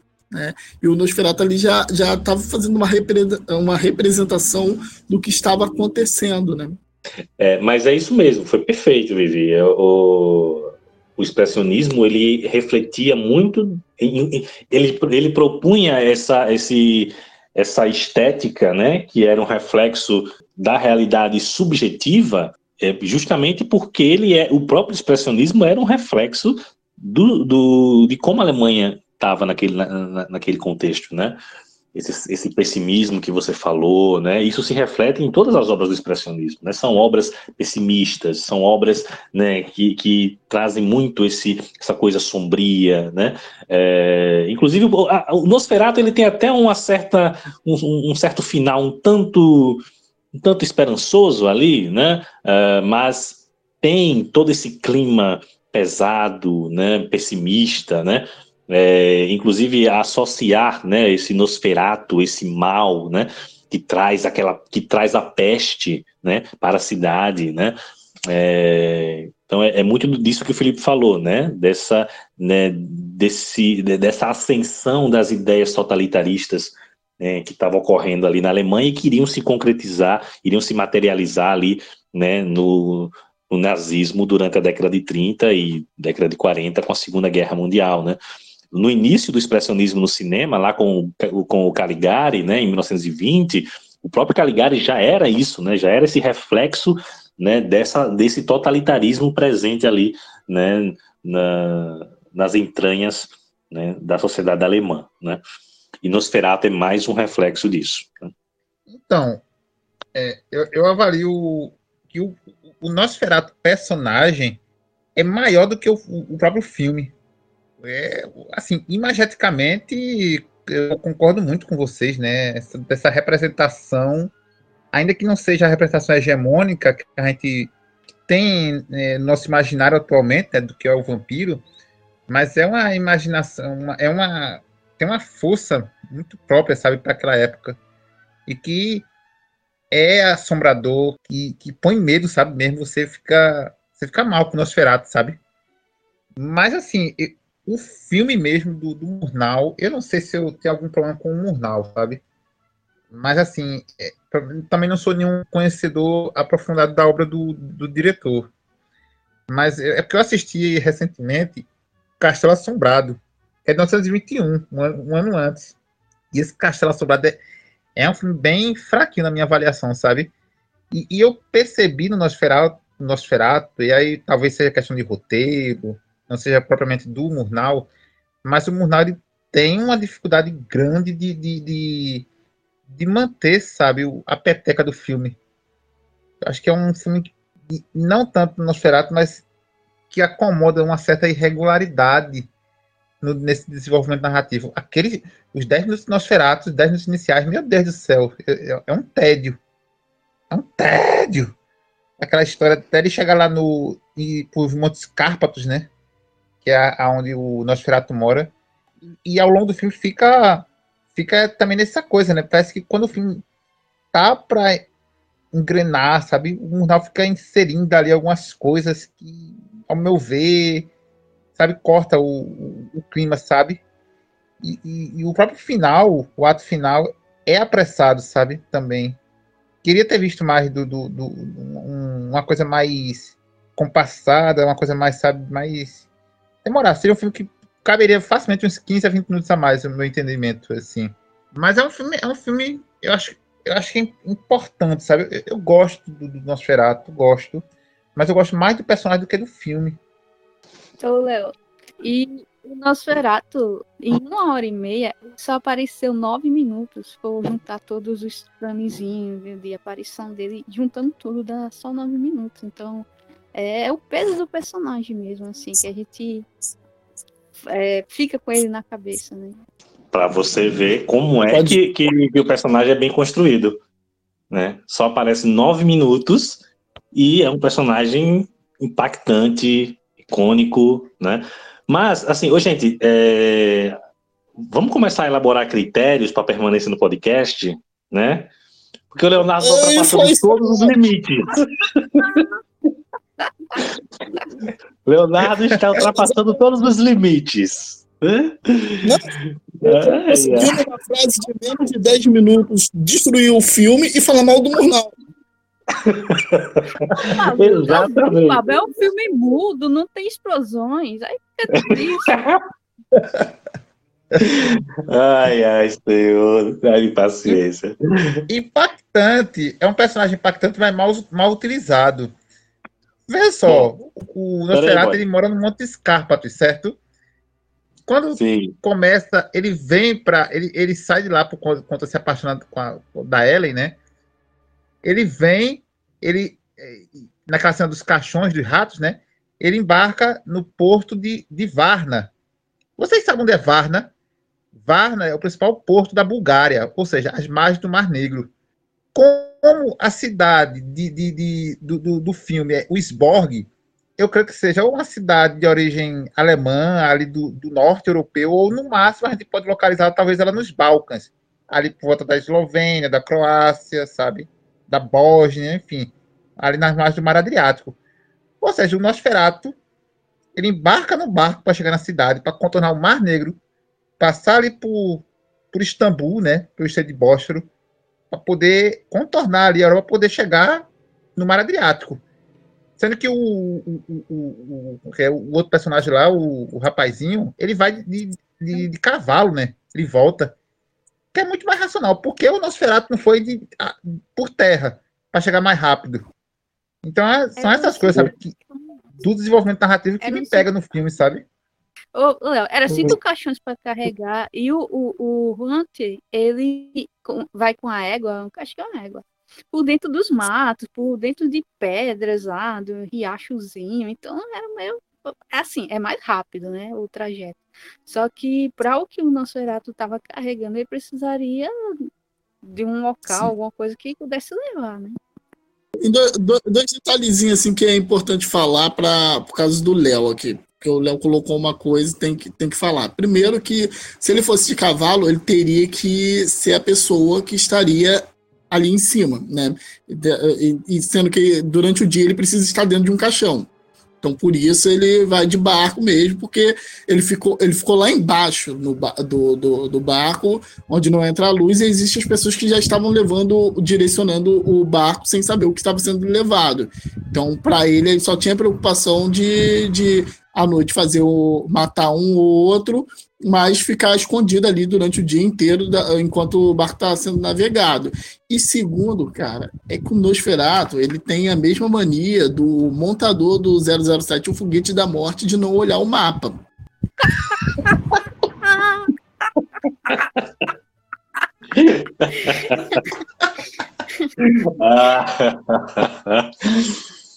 Bom, é, eu discordo em gênero, número e grau do que você trouxe, Leonardo. É, eu acho que o Murnau demonstra aqui é, um domínio narrativo sensacional. É interessante que a cada revisita que eu faço a Nosferato, ele cresce. Eu acho um filme sensacional. É, não é o meu preferido do Murnau, mas é uma obra-prima sem dúvida. Eu acho que ele consegue estabelecer todo um suspense acerca né, do personagem, acerca do Nosferato, né, e ele constrói isso gradativamente, cuidadosamente, né? O início do filme eu não acho tedioso, eu acho que é, ele, ele vai com calma, de forma necessária, para construir né, toda essa antecipação, todo esse suspense sobre o Nosferato, né? Ele vai inserindo detalhes aqui e ali, né? É um que, que, que fala que o lobisomem corre naquelas terras.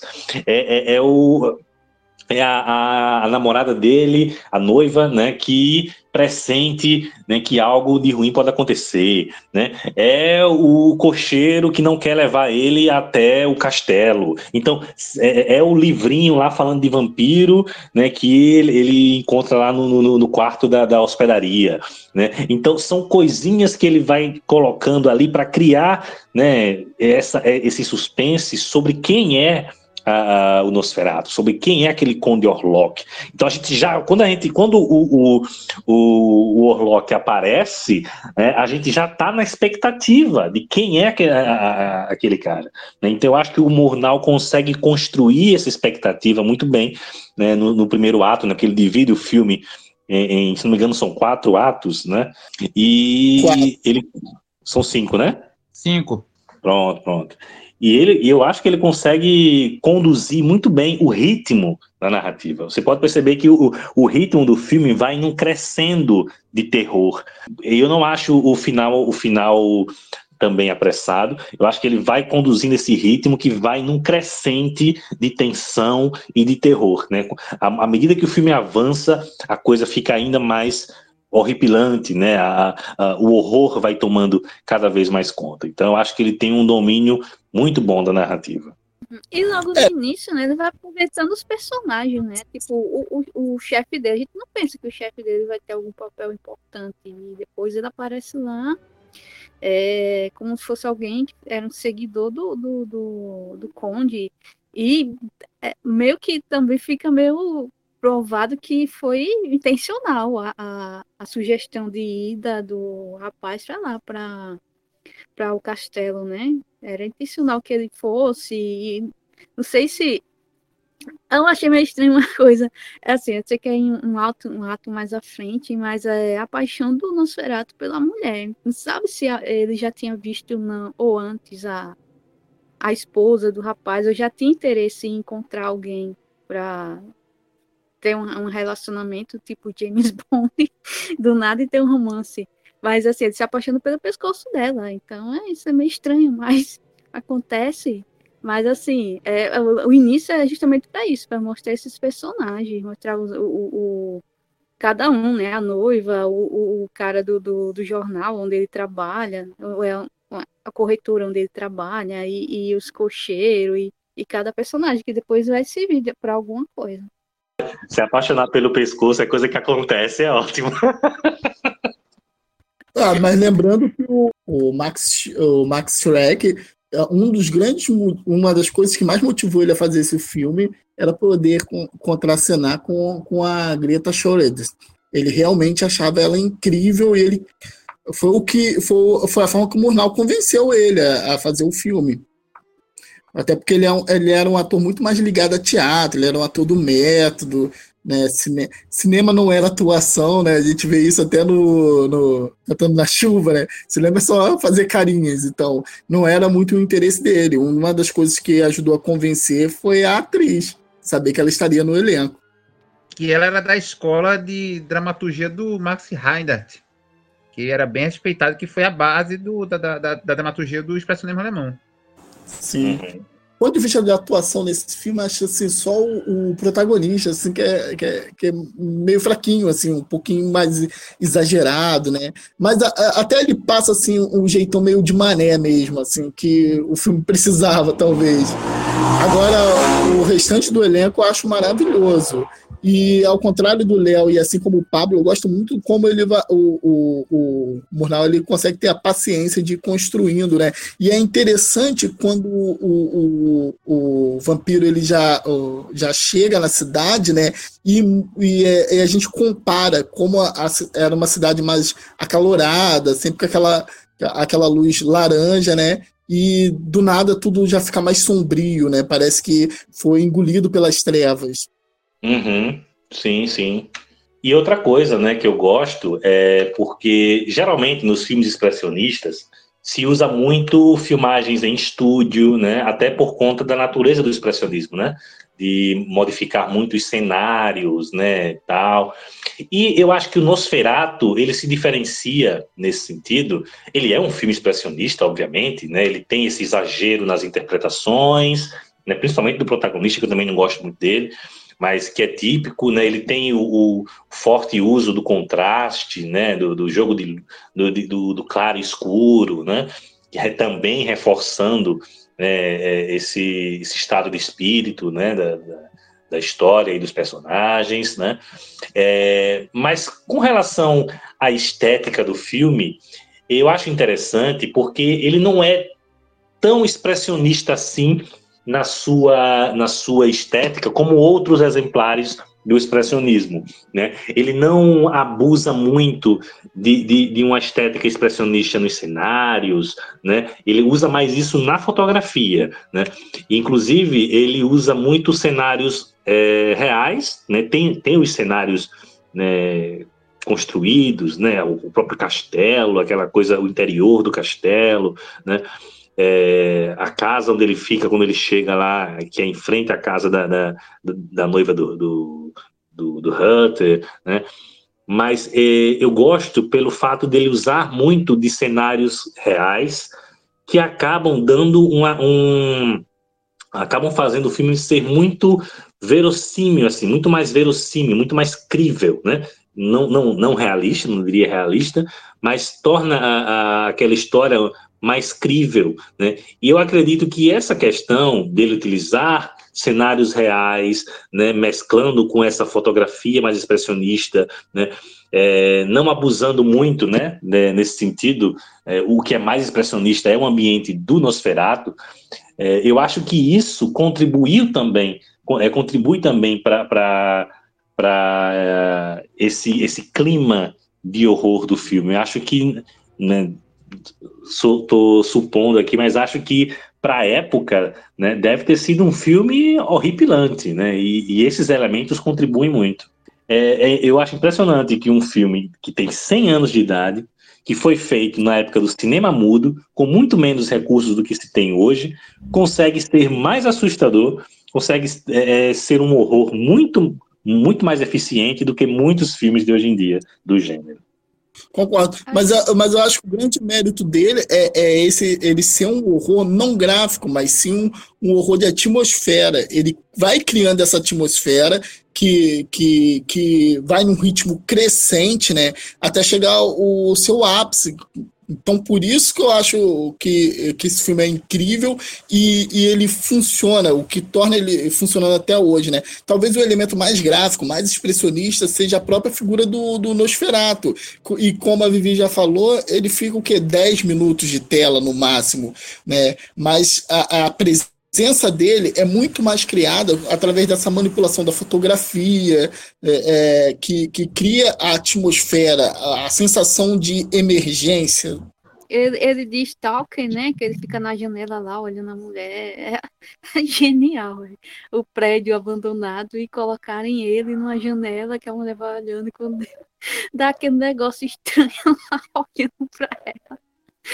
É, eu também gosto da cena do navio que vem chegando como se for, tra fosse trazendo algo amaldiçoado, né? O navio vai surgindo do nada, lentamente ali, vai surgindo na cena, vai surgindo, surgindo, surgindo. Para alguns segundos depois é que aparecem as pessoas para entrar, para olhar o que aconteceu com o navio.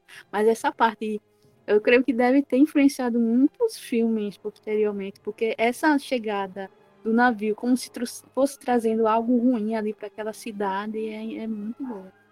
Esse filme tem várias coisas que influenciaram outros filmes, incluindo a famosa cena de filme de terror desse, que carrega esse elemento de, de uma pessoa que está chegando numa cidade nova, aí ele chega no lugar e fala, ah, tô indo para tal lugar, e todo mundo para e fica olhando e o silêncio toma conta, né? Isso tornou até clichê. Hoje em dia o que mais você encontra são, é, são cenas semelhantes a essa, mas veio desse filme. Nossa, eu adoro a sequência do navio que, que, que, a Baby falou.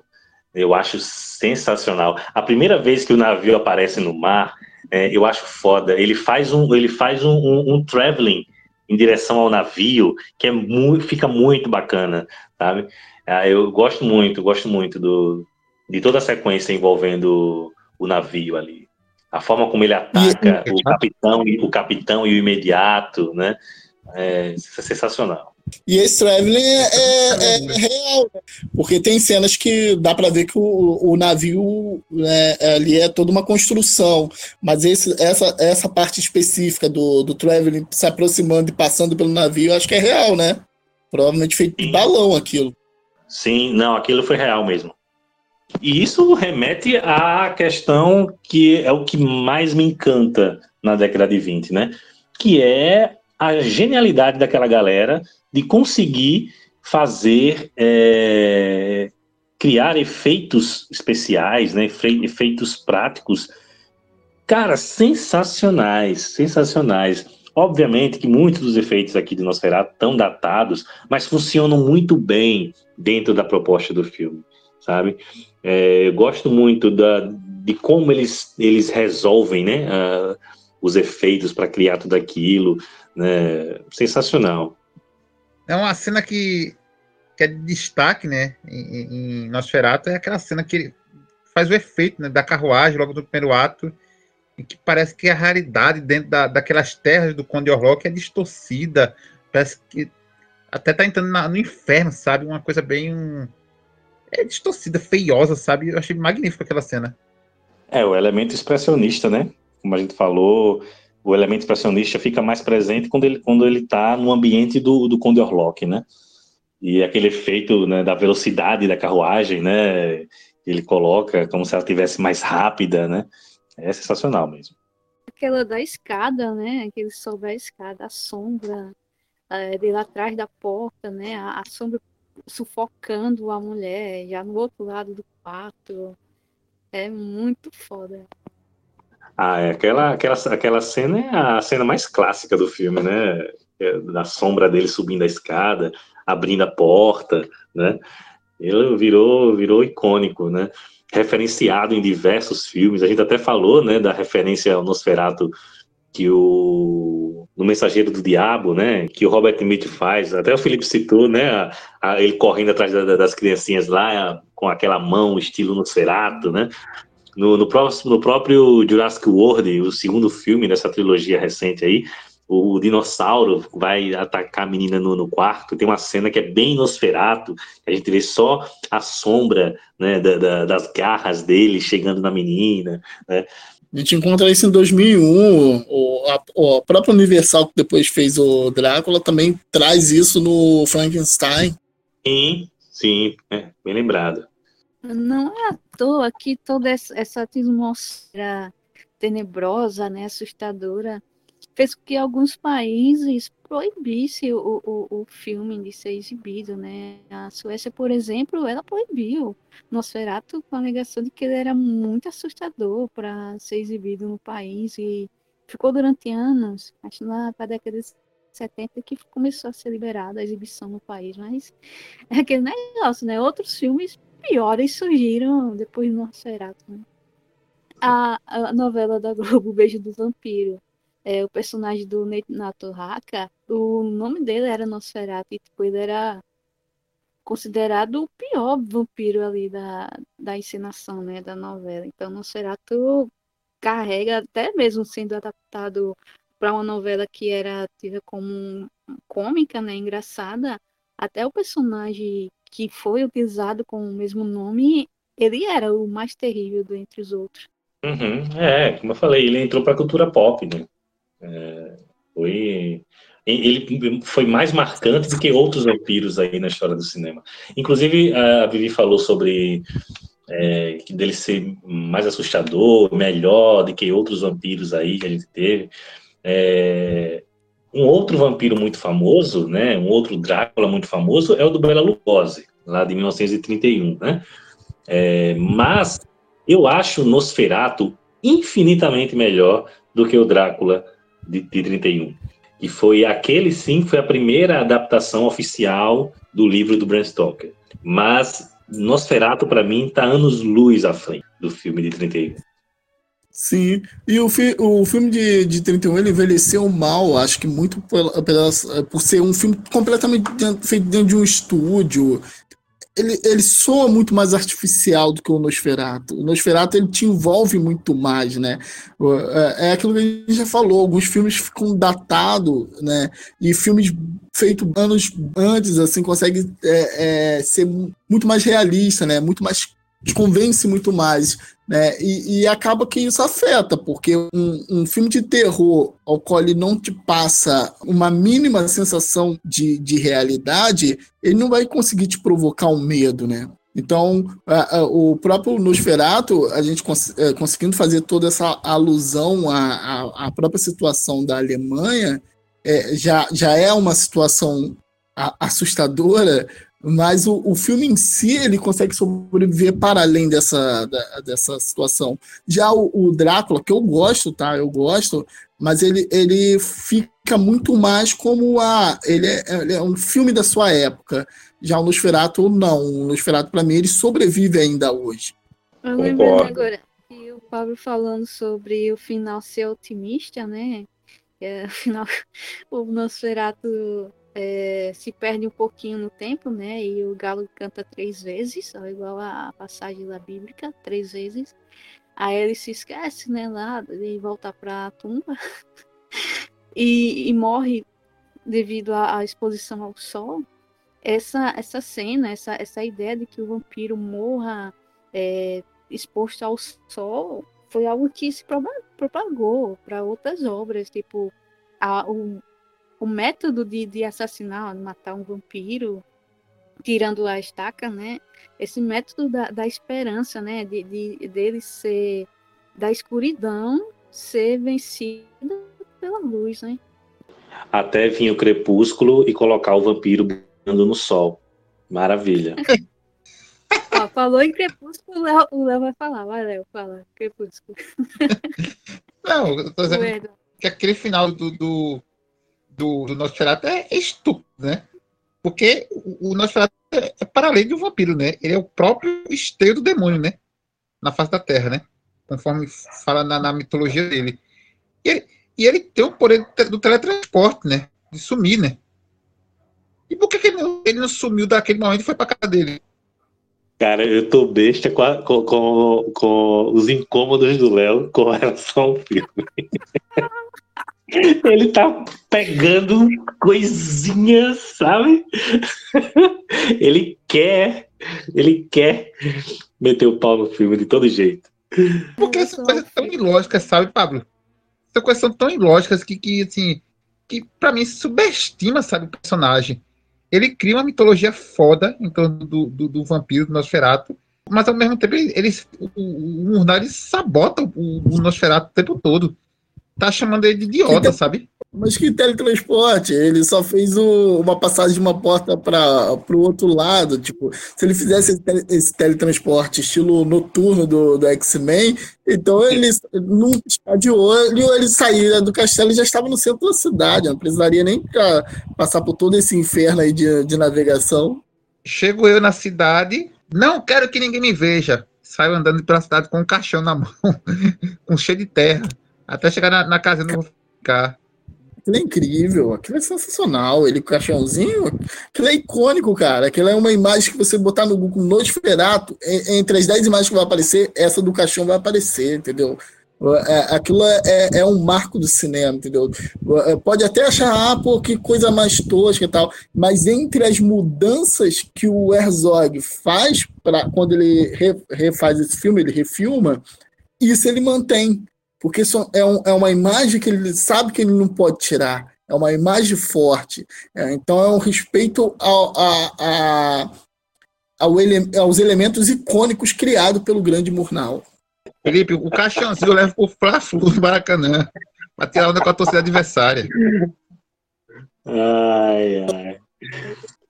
Felipe citou aí o, o Herzog, né? Porque o cineasta é, alemão é, Werner Herzog, ele dirigiu em 1979 uma refilmagem do Nosferatu, né? É, o Nosferatu, é, o como é o subtítulo da noite, Vampiro da Noite, isso, de 79, né? E também é muito bom, né? A versão do, do, do Herzog, recomendo. E também é, tem um filme de 2000 chamado A Sombra do Vampiro. E aí, A Sombra do Vampiro fala sobre os bastidores das gravações de Nosferatu, misturando ali elementos fantásticos, né? Colocando ali, é, trazendo a, a, uma ideia que foi muito alimentada por muito tempo, é, de que o, o, Max Schreck, né, o ator que fez o Nosferatu, de que ele realmente era um vampiro, né? Porque ele era meio esquisitão, né, e tal.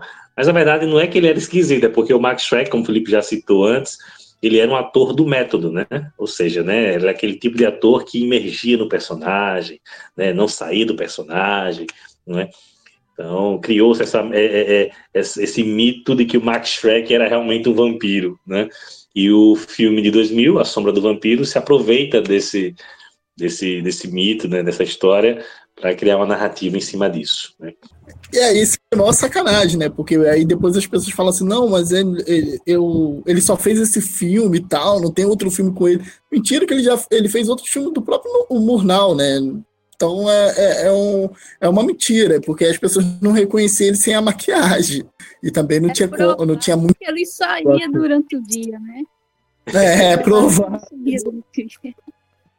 E o, o, o, uma coisa legal aqui do filme do Herzog é que pro, o, o, quem faz o Hut é o Bruno Gans, né?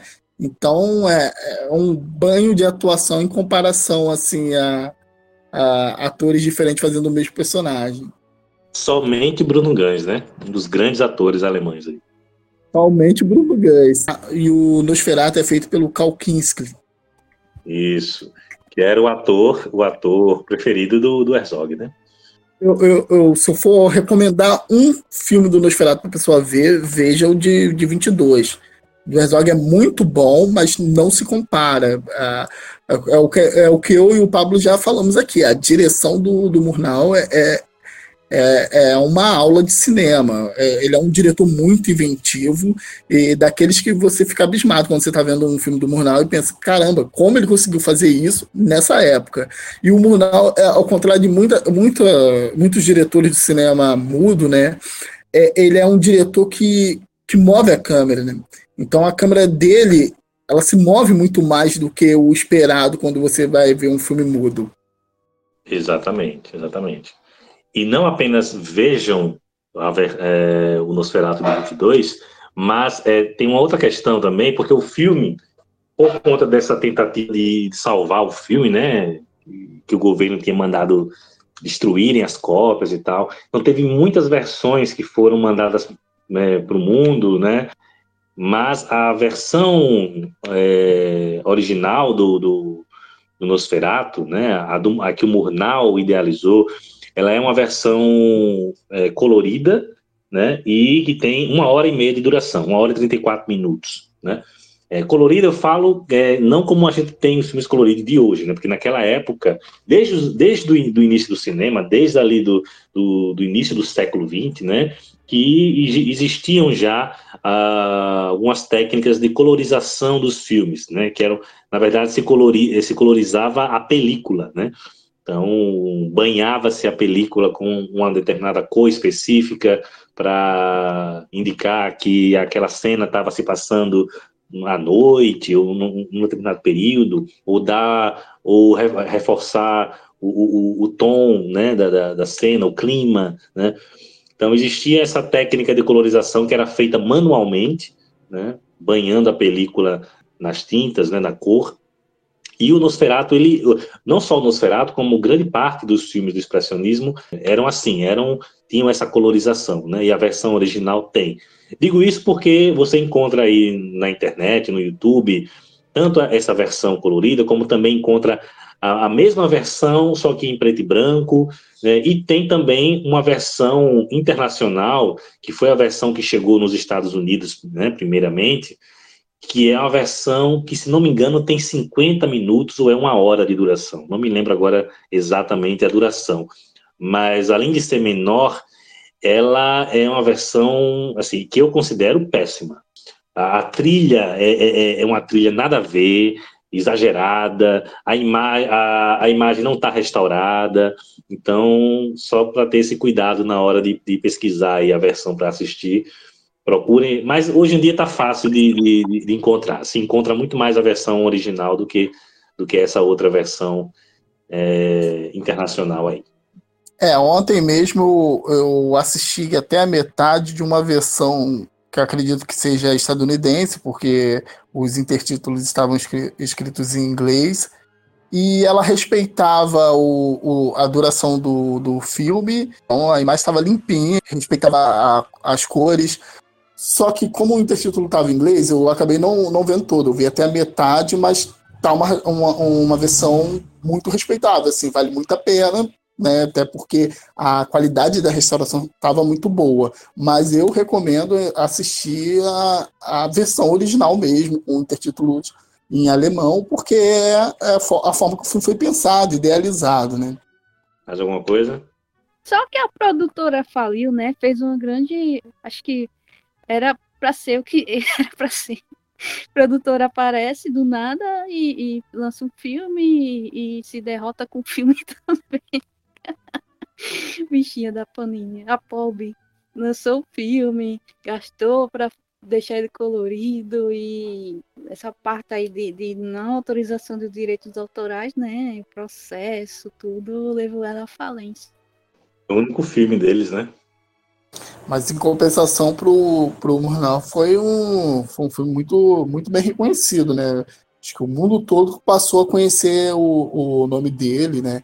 E depois ele fez outros grandes filmes, incluindo a Última Gargalhada, que foi o passaporte dele para os Estados Unidos, né, trabalhar com, com William Fox, né, ele já iria para os Estados Unidos de algum jeito, né, por, até porque uh, uh, o nazismo já estava já chegando ao poder, né, e Murnau como homossexual não ia mais viver na Alemanha. Aí ele recebe aquele convite do William Fox, o que leva ele para os Estados Unidos e faz o seu melhor filme, né, que é o, o Aurora, né?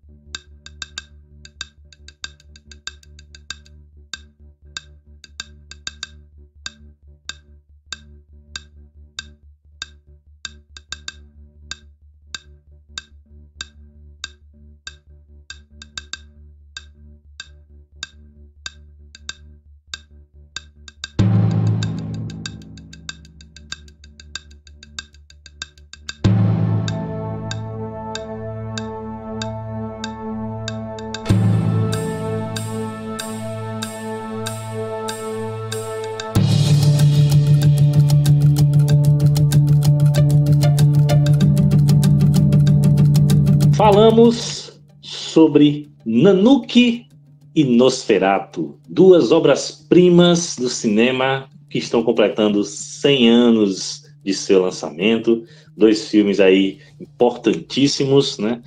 Mais dois clássicos para o nosso currículo aí, para o nosso podcast, né?